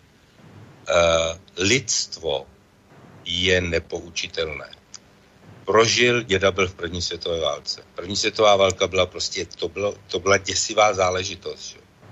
Krátce na to 20 let byl relativní klid, byla druhá světová válka, která samozřejmě se vymyká veškerému barbarství, který kdy na planetě byly, to ne, nemá cenu se o tom bavit. Ale krátce na to, po jejím skončení, se do sebe zakously dva rivalové neobyčejnou silou a biliony byly vyplýtvány na nejdokonalejší zbraně, který jejíž jediným smyslem byl, bylo, bylo zabíjení, a, zabíjení lidí a moc, touha, patologická touha pomoci. A e, jak se lidstvo poučilo z první, druhé světové války, jak jsme se poučili ze studené války. To je, v tom je obrovské nebezpečí, že každá generace vždycky se tam vyskytnou takzvaní lídři, který touží po té moci a ta moc je opiem lidstva. Ne peníze, jak mnozí říkají, že cíl jsou peníze. Ne. Peníze jsou obyčejným nástrojem, pro skupiny a elity lidí a některé jedince, kteří je vidí jako nástroj, ale skutečným závěrečným cílem je moc. A v tom je jediné nebezpečí, že se dostane k moci a může se to stát, Uh, a může se to dokonce stát i v demokratických systémech, že se dostane k moci člověk, který postupně tu moc opanuje a že, tak jak se to běžně stává, moc korumpuje takže z normálního člověka, často velmi charismatického člověka, se stane člověk zlý a může udělat obrovskou chybu. Takže teoreticky to možné je, prakticky bych každého z lídrů světových vzal na pokus, aby viděl, co dovede udělat klasická štěpná atomová bomba, to jsou takové hrátky ještě pro malé děti, ale co dovede udělat termovodíková zbraň, která nemá destrukční limit, která je schopná rozhýbat, rozkývat země kouly, zrychlit, zpomalit jejich chod nebo teoreticky i, i, i rozštěpit. A vzal bych ho i do atomového muzea v Brdech, aby viděl, jaké genetické malformace se rodí třeba po hirošimské katastrofě, anebo jaký se rodili, co jsme viděli, když jsme byli uh, v Semipalatinsku, to byl tehdy největší testovací oblast jaderných zbraní v Sovětském svazu, tak jaký se tam rodili děti a jaký je tam mají, je to morbidní, ale je to prostě fakt důležitý. Mají je tam v, na univerzitě, medicínské univerzitě, mají v lihu genetické malformace dětiček, který se rodili. Tam bych tyhle ty lidi vzal a pak bych mu řekl, teda teprve potom si můžeš stát světovým lídrem a můžeš do něčeho mluvit, protože všechno ostatní jsou podružné věci. Tohle je moc a to je ten děs. Tak říkám jste... závěrem. No, no, teď už jste nakousl, co dělá ta nadace železná opona. Teď jsem to nakousl. Jenom upřesním to, že nadace byla založená z eh, myšlenky triatonu přes železnou oponu, který jsem chtěl s Juanem Antoniem Samarančem, jeho synem, tehdejším šéfem Mezinárodního olympijského výboru, eh, zorganizovat v roce 89 eh, start v tehdejším NSR, v Československu.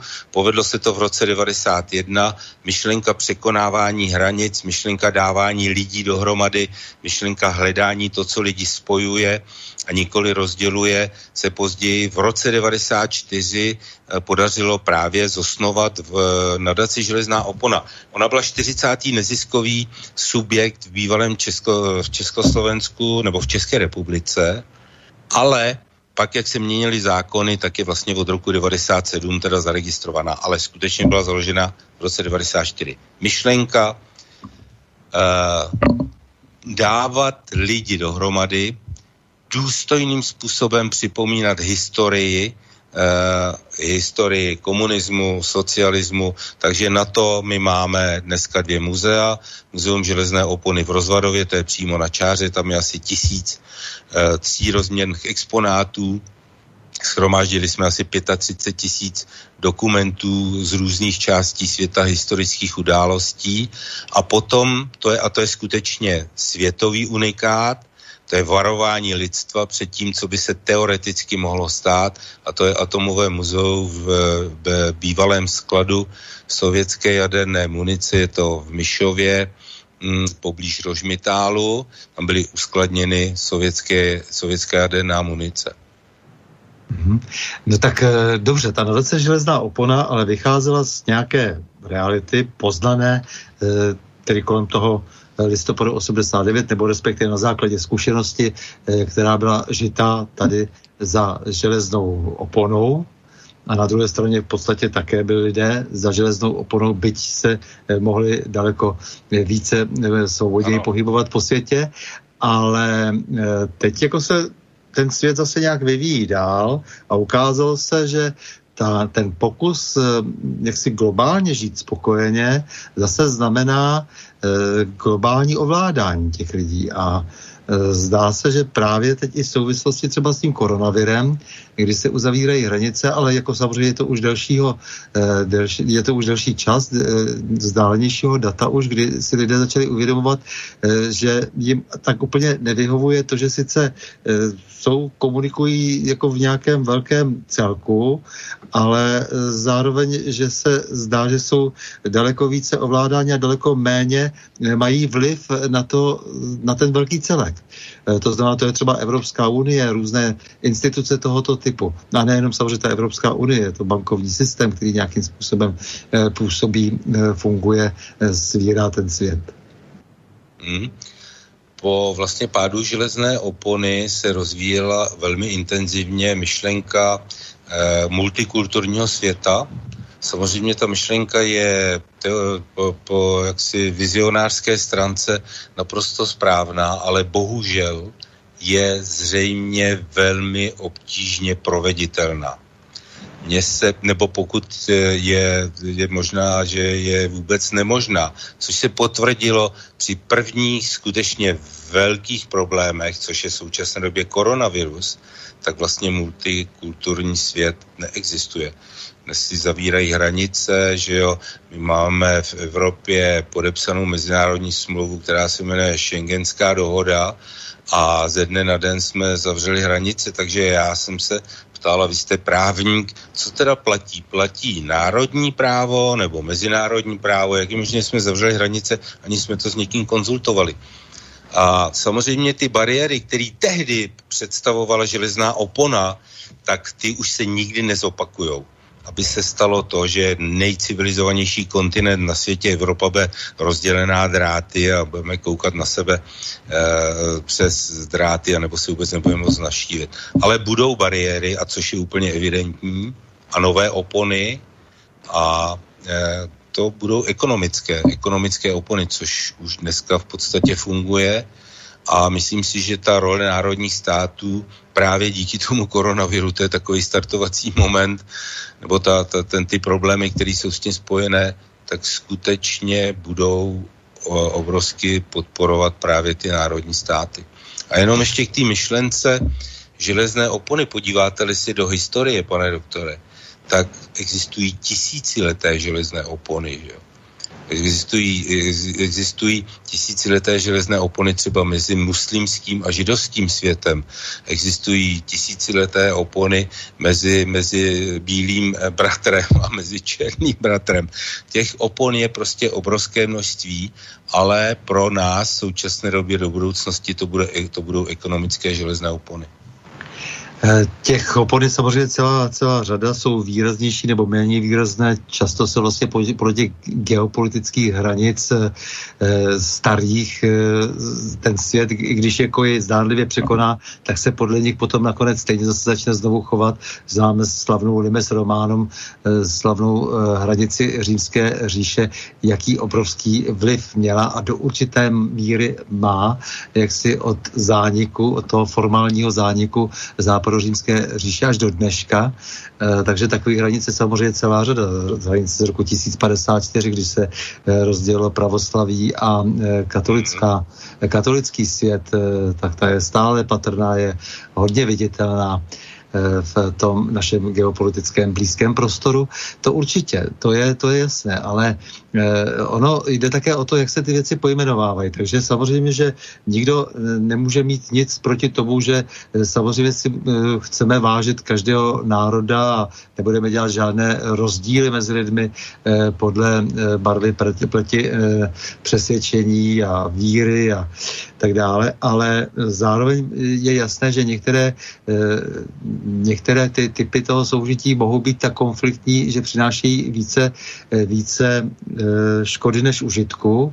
A to je pravděpodobně to, co se stalo, když se začal vlastně tak trochu sociálně inženýrsky a často vlastně docela násilně vnucovat nějaký model eh, života, eh, s tím samozřejmě souvisí třeba, eh, souvisí třeba genderová ideologie a tak dále. To jsou všechno věci, které jako chtěli vlastně ideální, krásný svět, ovšem vymyšlený prostě pouze v několika hlavách, to znamená velmi nepraktický a nesmyslný. Eh, tak eh, to, se, to, to, to, to, to vlastně jako bylo původně asi eh, zatím vším, co se dělo potom zrušení té železné opony, ale výsledek není valný a proto se vracíme raději k národním státům. Já jsem byl v roce 2000 v Sydney na olympijských hrách, teda jako divák samozřejmě, ale podařilo se mě tam, že jsem tam byl s týmem filmařů, Dělal jsem rozhovor, já, který jsem v životě nedělal rozhovor, ale připravil jsem si otázky a měl jsem možnost, a je to dokonce natočené, někde to máme v archivu, železné opony s náměstkem ministra obrany Austrálie, tehdejším, eh, tehdejším šéfem. A on byl nesmírně otevřen a první otázka byla, myslíte si, že bude nová železná opona? A on tehdy odpověděl, já vám můžu říct, že se nestalo vůbec nic zásadního. Vůbec nic zásadního se nestalo. E, nové železné opony již nikoli ve formě vojenský železný opon, ale nové železné opony samozřejmě budou i nadále. Takže e, to byl člověk, který já jsem si myslel, že řekl, už nikdy žádná železná opona nebude, už nikdy bariéry mezi lidmi, tohle, co jsme si tady prožili, byl železná opona byl největší nesmysl minulého století, který si již nikdy nesmí opakovat. Nic takového nezaznělo. Ty lidi se, ty, kteří mm, vedou nebo jsou poblíž vedení tohletoho světa, zřejmě o to mají velmi, velmi přesnou ideu. Už jenom vezměte si, že gen, genetickým kódem lidstva jsou skutečně bariéry. Vemte si, nemůžeme žít bez plotů, hradeb, hradů, opevnění, to je prostě pořád to provází, ale můžeme žít bez železných opon, bez zásadních klíčových bariér, které by mohly způsobit katastrofu. Jedna taková zvláštní druh železné opony, a pamatujeme si to všichni, před 30-25 lety byla globalizace. Prostě globalizace to byl fenomén, který se všechno se muselo globalizovat, nadnárodní korporace, který často prostě bezohledným způsobem kupovali nebo likvidovali svoji konkurenci. A dneska v podstatě ta, dneska proběhne úplně obrácen proces, což už je úplně zřetelné, a to je de deglobalizace. A teď vlastně i ta globalizace byla svým způsobem železná opona, protože ona vytvořila obrovskou bariéru mezi nadnárodními korporacemi, který v vozovkách nevěděli, co s penězmi a likvidovala střední a malé podniky, že jo zcela, zcela be, jaksi bezohledným způsobem. A přitom všichni, co jsme se učili ekonomiku, tak nám vždycky tvrdili, že Spojené státy a další a další země jsou založeni právě na středních a malých podnicích. A přitom vlastně popřeli sami sebe. Takže těch bariér je obrovský moc, jenom o to, jak se to pojmenuje. Ne, samozřejmě jde o to názvosloví, aby se mu vrátil e, buď e, starý smysl, nebo se e, nový řádně zdůvodnil, protože my jsme také tady zavaleni spoustou slov, která představují přesně opačný smysl. To, to se také podařilo vlastně s tou novou ideologizací, která postupně nenápadně eh, pronikla tu novou Evropu, tu eh, Evropu hmm. potom zrušení té železné opony, eh, tak tou, touhletou novou ideologizací jsme si zase hmm. do, doslova bych řekl zasvednili jazyk.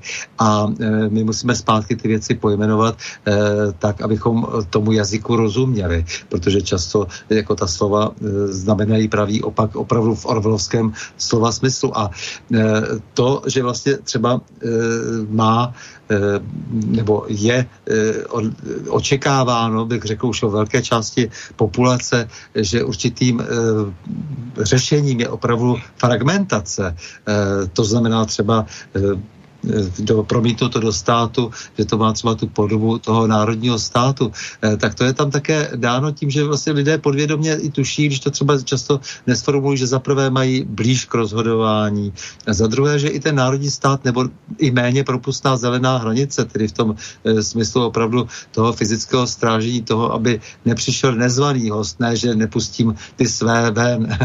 A e, tak, takže to má velký smysl pro to, aby nedocházelo třeba na tom území ke konfliktům, protože když jako jsme byli svědky té řízené migrace, a ono to nebylo nic jiného než řízená organizovaná e, migrace, e, která představovala obrovitánský kšeft e, pro spoustu struktur e, v Evropě, počínaje nějakými, e, nějakými pašeráky lidí a, a konče úředníky Evropské unie, eh, tak eh, ještě navíc se spoustou podtextů, eh, co všechno se tím zařídí a tak dále, nezařídilo se a ekonomické přínosy, já nevím, kde si, co si, protože samozřejmě to bylo všechno umělé.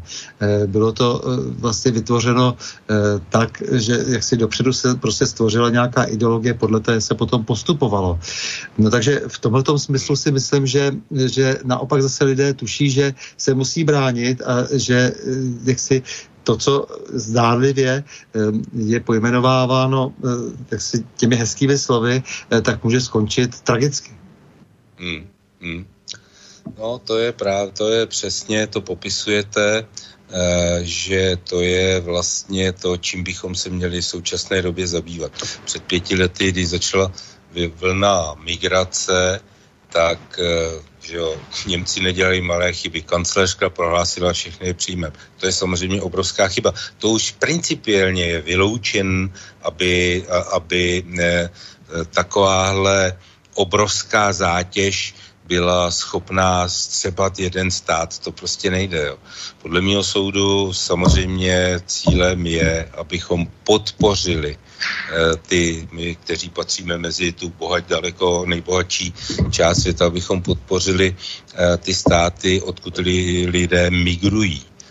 Abychom je nepodpořili penězma, ale abychom jim tam pomohli naučit je třeba zemědělství, má nějaký malý drobný průmysl. To je prostě cílem, ale dávat tam peníze, to je cesta, která nikam nevede. Ale já bych si zmínil, jste tam řeknul, řekl ještě jednu zajímavou myšlenku, a to bylo o té Evropské unii. Mně naskočila jedna vzpomínka, když jsem v roce 2000 si zúčastnil 50. oslav 50. výročí Aspenského institutu v Kolorádu, tak jsem se tam potkal s pánem, bohužel si nepamatuju to jméno, ale někde bych našel jeho vizitku, který se zúčastnil vlastně konstruování Evropy. A to byl rok 2000. A on mě říkal, já vím, že vy ve východní Evropě a v, Českoslo- v, Čech, v České republice jste zklamaný vývojem eh, v Evropě, ale já vám můžu říct, že eh, my, když jsme připravovali eh, Evropské hospodářské společenství a Evropskou unii, tak pro nás Evropa končila na železné oponě. My jsme vůbec nikdy nepředpokládali, že by se mohlo stát, že budeme integrovat, eh, ekonomicky integrovat i východní eh, oblast. Takže to byla strašně zajímavá myšlenka, ze kterou to je opět, jak jsme se bavili o těch bariérách, a to je vlastně věc, kterou když domyslíte, tak eh, ona ta bariéra jakoby pořád zůstala, jo. Protože skutečně konstrukce Evropské unie úplně v prvopočátku bylo Evropské hospodářské společenství a končilo to na železné oponě. A ten východ se potom k tomu přiřadil nějakým způsobem, ale pořád jakoby tam cítíme, že to úplně není všechno v pořádku. No, tak samozřejmě, jestliže někdo vám dává neustále najevo, že má těch práv mít víc a že k tomu má nějaký důvod a e, ten důvod můžete dokonce e, historicky vystupovat jako pocit jakési nadřazenosti a můžete dokonce se dostat až jaksi e, k tomu, že bez ohledu na to, jaký proces poběhl, proběhl po válce, takže tam je stále ta silná motivace, jak si si vynucovat to postavení dokonce ideologicky, nechci rovnou říkat, jak si, že, že, že z toho čiší téměř jaksi až jakási rasová nadřazenost podle všelijakých zvrácených teorií, no tak samozřejmě se nemůžeme divit, že to nefunguje. A nefunguje to právě už jenom proto, že používáme často špatnou terminologii. My se bavíme neustále o tom, že máme patřit k nějakému západu. My jsme vždycky byli součástí střední Evropy. Střední Evropa je jednoduše střední Evropa. Západní Evropa je západní Evropa, e, jižní a východní a tak dále. No a e, takové to vnucování, že někde něco je mnohem lepšího, lépe se to chová, může být velmi falešné, protože se dokonce nakonec zjistí, že některé věci jsou dokonce odžité praktičtěji a e, známy lépe, lépe zažité, e, třeba právě té, e, v těch zemích, e, které jsou považovány za ty, které by měly stát níže na nějakém e, třeba kulturním nebo hospodářském a já nevím jakém žebříčku. Eh, takže eh, tady jak, jak si to, to, to, to, ta, ta, to, ta přezíravost, ta snaha dát najevo tím, že někdo někde skoncentroval třeba nějaké ekonomické eh, prostředky, ať už to bylo jakýmkoliv způsobem, ať už třeba nějakou eh, brutální eh, kolonizací nebo mm, vlastní pílí, anebo zase nějakou kořestnickou válkou, tak v každém případě prostě toho bychom se asi neměli držet a neměli bychom k tomu rozhodně zlížet. Eh, takže mně jde o to, že mm, se zpátky musíme vrátit k, ně, k nějakému normálnějšímu eh, pohledu na sebe sama i na to svoje okolí. Vy jste řekl úžasnou myšlenku někde uprostřed uh, vaší řeči a to bylo, že my jsme střední Evropa. To je přesně strategicko geniální myšlenka, protože my jsme a byli jsme vždycky střední Evropa. Podívejte se do historie Rakousko-Uhersko. To byl přece stát, který jako svého času byl jeden vůbec nejlépe spravovaných e, území na světě. A to byla prostě střední Evropa. Jo, my jsme byli z, e, Čechy, Slovensko, Maďarsko, Rakousko, dole ten jich a vlastně Polsko. A když se na to podíváte, proč my bychom měli lítat do kosmu a dělat neuvěřitelné výzkumy a dávat miliardy na často úplně zcestné projekty, které jsou eh, na hranici chimér. My bychom měli dělat zemědělství, lehký průmysl, smysluplnou práci, tady pro naše lidi kulturu, že jo, měli bychom historii se zabývat, prostě slušnej, čl, eh, slušnej život, smysluplný život v naší nádherné přírodě. Já jsem měl možnost procestovat 121 zemí na světě. A zodpovědně tvrdím, že Česká republika, Bavorsko, část Rakouska, Slovensko, o tom vůbec nemluvím, to je jeden z nejkrásnějších států, tam jsem byl loni, že jo, prostě byli jsem vzadu tam v Poloninách, prostě úžasný kus planety kde my žijeme, kde se nám střídají pravidelně různá roční období, kde to na světě je. My bychom si tady mohli žít tak nádherným způsobem. Jenomže my se chceme zapojit do té takzvaného velkého světa, který jde od krize, od krize, nedávno jsme prožili krizi 2008, že jo, kde přes různé podvody a nesmyslné finanční produkty to jen tak, tak, že se to vybralo. Dnes máme koronavirus, předtím jsme měli něco prostě pořád.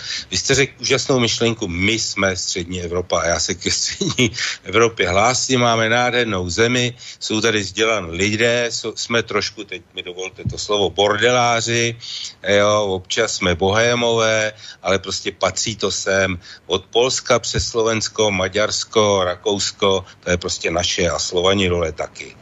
Vy chcete mít přesně tu změřenou trávu, že má být prostě dva centimetry třeba, nebo no proč? Ne, nechci, právě no, ne. právě. To vůbec neodpovídá naší mentalitě. Přesně, přesně. Jako, já chci kudratou krajinu, já ji nechci mít zastřeženou do, do krychlí a do koulí, že jo, prostě eh, svědčí to často také o, eh, o malé, eh, dejme tomu, kulturní výbavě těch lidí, kteří to takhle mají. Jo, čiší z toho určitá amúzičnost a mm. bez bůz se přece žít nedá. Když se když si uvažovalo o tom, jak je to s tou přesností jazyků, tak se vždycky říkalo, ano, třeba pro právní jazyk se hodí eh, pro právničinu latina, Němčina. Mm. Vyjadřují se přesně, eh, jenomže máli se filozofovat metr nad zemí, tak je lepší řečtina, čeština hmm. a, a slovanské jazyky vůbec jsou mnohotvárné, jsou eh, v podstatě se dá říct z těch, slovan, z těch evropských jazyků, z té indoevropské jazykové skupiny, dá hmm. se říct, jsou sice nejsložitější, ale zároveň, že jsou schopni eh, vlastně nejpestřejšího vyjádření se k čemukoliv, o čemkoliv. Eh, takže si myslím, že tohle je taky důležité, abychom v sobě, v sobě nějakým způsobem více potvrdili. Jo, určitě, určitě říkáte to, říkáte to úžasně v této oblasti. Já nejsem silný, ale e, vím, že třeba ta čeština patří skutečně mezi jedny z nejkomplikovanějších jazyků, ale zase, zase na druhé straně podívejte se na český humor. To je přece nepřekonatelná záležitost. to je, když si vezmete Karel Havlíček Borovský, vezmete si Švejka, ano, má to jistý potext, je tam trošku takový, jako že jsme švejkové, ale ten humor úžasný, který je s tím spojený, kdo to na světě má tohle. Naše písničky, že jo, naše písně, naše tance a tak dále, to skutečně na světě nikde není tohle. Jo. Kdybyste měl eh, poradit vládě teď, nebo kdyby jsme měli tu možnost dokonce něco prosadit, co byste teď navrhl v době, kdy tedy podstatě se opravdu e, děje něco nesmírně převratného, e, ať už tedy to je vyvoláno nějakým zlem, e, nějakou špatnou situací, ať už je to někým řízeno nebo není, je to přirozené, že jak si nás tady obsadil jakýsi koronavirus, ať už je tedy pouze v našich hlavách víc, nebo skutečně nás tady kosí na veliko. V každém případě se bude muset strategicky jednat. Bude muset rozhodovat rozhodovat eh, vláda o nějakých naprosto zásadních krocích. A vy jste strateg. Eh, co byste navrhoval? Jaký národní program? Já bych tomu tak si dovolil říct, že by tady měl být teď na stole národní program. Mělo by se na něm rychle pracovat a rychle. Ústřední problém, který já jsem vnímal, teda když eh, jsem se zabýval věcmi budoucího podniku, třeba jako byl Prazroj nebo Škodovka a cestoval jsem po světě. Tak ústřední věc, co by se mělo udělat, a já si myslím, že to v nějaké podobě existuje, je vize tohohle toho státu, eh, která by měla být ve svých koncepčních a zásadních věcech neměná. Ať je u moci ano nebo ne, nebo, nebo kdokoliv ODS, kdokoliv. Prostě koncepce by měla být jednotná. Její provedení by mohlo být prováděno různými stranami. To je za prvé.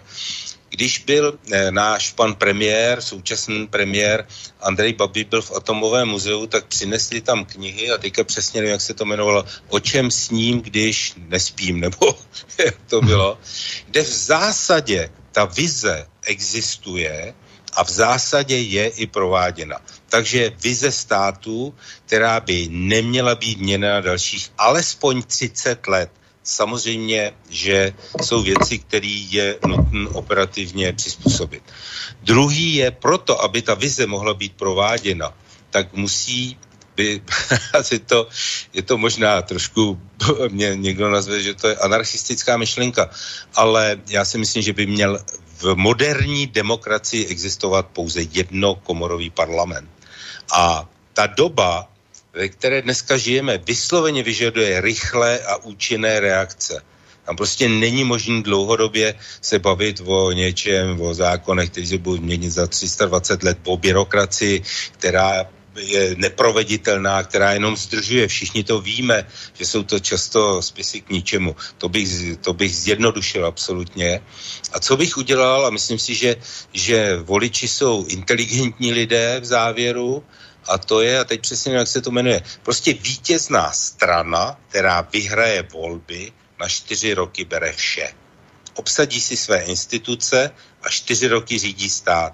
A za čtyři roky voliči s nimi zúčtují. Když to bude dělat dobře, udělali dobrý pro stát, dobrou infrastrukturu, dobrý vzdělání, starají se o děti, starají se o školství, starají se o, o starý lidi, tak si je zvolte znovu. Když ne, tak se vymění strana. A kdybych měl vzít úplně praktický krok, já bych se hluboce zamyslel A myslím si, že Čechy jsou přímo k tomu stvořeny, jak svojí historií, hlavně tím, co jsme se prožili. Prožili cokoliv se ve světě klíčového stalo, tak vždycky prošlo střední Evropou v minulém století, bez jakékoliv diskuze. A já si myslím, že Češi by se hluboce měli zamyslet nad eh, takzvanou třetí cestou. Jednu mm-hmm. cestu jsme si prožili, to víme, že prostě nefungovalo. Na konci to nefungovalo a chyby v minulém systému, takzvaném komunismu, byly zakódovány už v jeho začátku, v jeho prvopočátku. A e, současný turbokapitalismus, který je na hranici smysluplnosti, kde globalizací, já tomu říkám země koulizací různých činností, se vlastně přišlo na to, že během několika hodin se svět může skutečně zhroutit jako, jako domino. Tak si myslím, že to je taky cesta, která může vést a, nedej bože, aby už to bylo teď, může vést k ekonomické katastrofě. Takže fakt si myslím, že bychom se měli hluboce zamyslet na třetí smysluplnou cestou, která by umožňovala důstojný život a mně se hrozně líbí vaše myšlenka střední Evropě. Mm-hmm. No tak mě už nezbývá nic jiného, než vám, e, vážený Václav Vítovče, poděkovat za rozhovor, za to, že jste ochoten stále přehodnocovat ta stará schémata myšlení, že jste ochoten dávat svoje schopnosti a zkušenosti asi, myslím si, že tak je, protože to byste nebyl v té nadaci a, a stejně vím, že máte spoustu plánů do služeb vlasti a její budoucnosti, protože si myslím, že takových lidí, jako jste vy, mnoho není. A prostě, že teď jako je ten čas správný, kdy jindy než teď, protože eh, vidíme, že mladým lidem schází dneska hodně zkušeností, že jsou hodně eh, pod eh, vlivem určitých schémat. Myslím si, že to není jenom dobová věc, ale eh, že jsme trošku zasaženi víc, než je třeba takovou určitou jednostranou, jednostranou představu o tom, kdo a co tady má vládnout. No a mhm. tak to zbývá na lidech našeho věku. Je to, je to pravda, já myslím, že eh, ta v uvozovkách zkušenost se promítá potom i do, do, eh, do já nevím, bych to formuloval nejlépe, do určité velkorysosti a hlavně do nadhledu, který prostě člověk, pokud je mu 30 nebo 35 nebo i 40, 45 nemůže prostě mít. Takže pane doktore, mě bylo ctí a moc děkuju za, za úžasné otázky a pokud se to líbilo, tak samozřejmě to pochvalte, když se to nelíbilo, tak to prostě sepsu. Děkuju moc za skvělé odpovědi a naslyšenou, naviděnou a nashledanou. Děkuju taky, naschledanou. S vámi, milí posluchači, se také loučím a to s přáním. Mějme se rádi, buďme svobodní a zpříjmení. Nevěšme hlavu, stojíme při svých bližních i národech. Nepřátel se nelekejme a na množství nehleďme. Pořadu na Prahu, na Prahu změn se uslyšíme opět za týden příští pondělí v obvyklých 20 hodin a 30 minut. Naslyšenou a do počutia.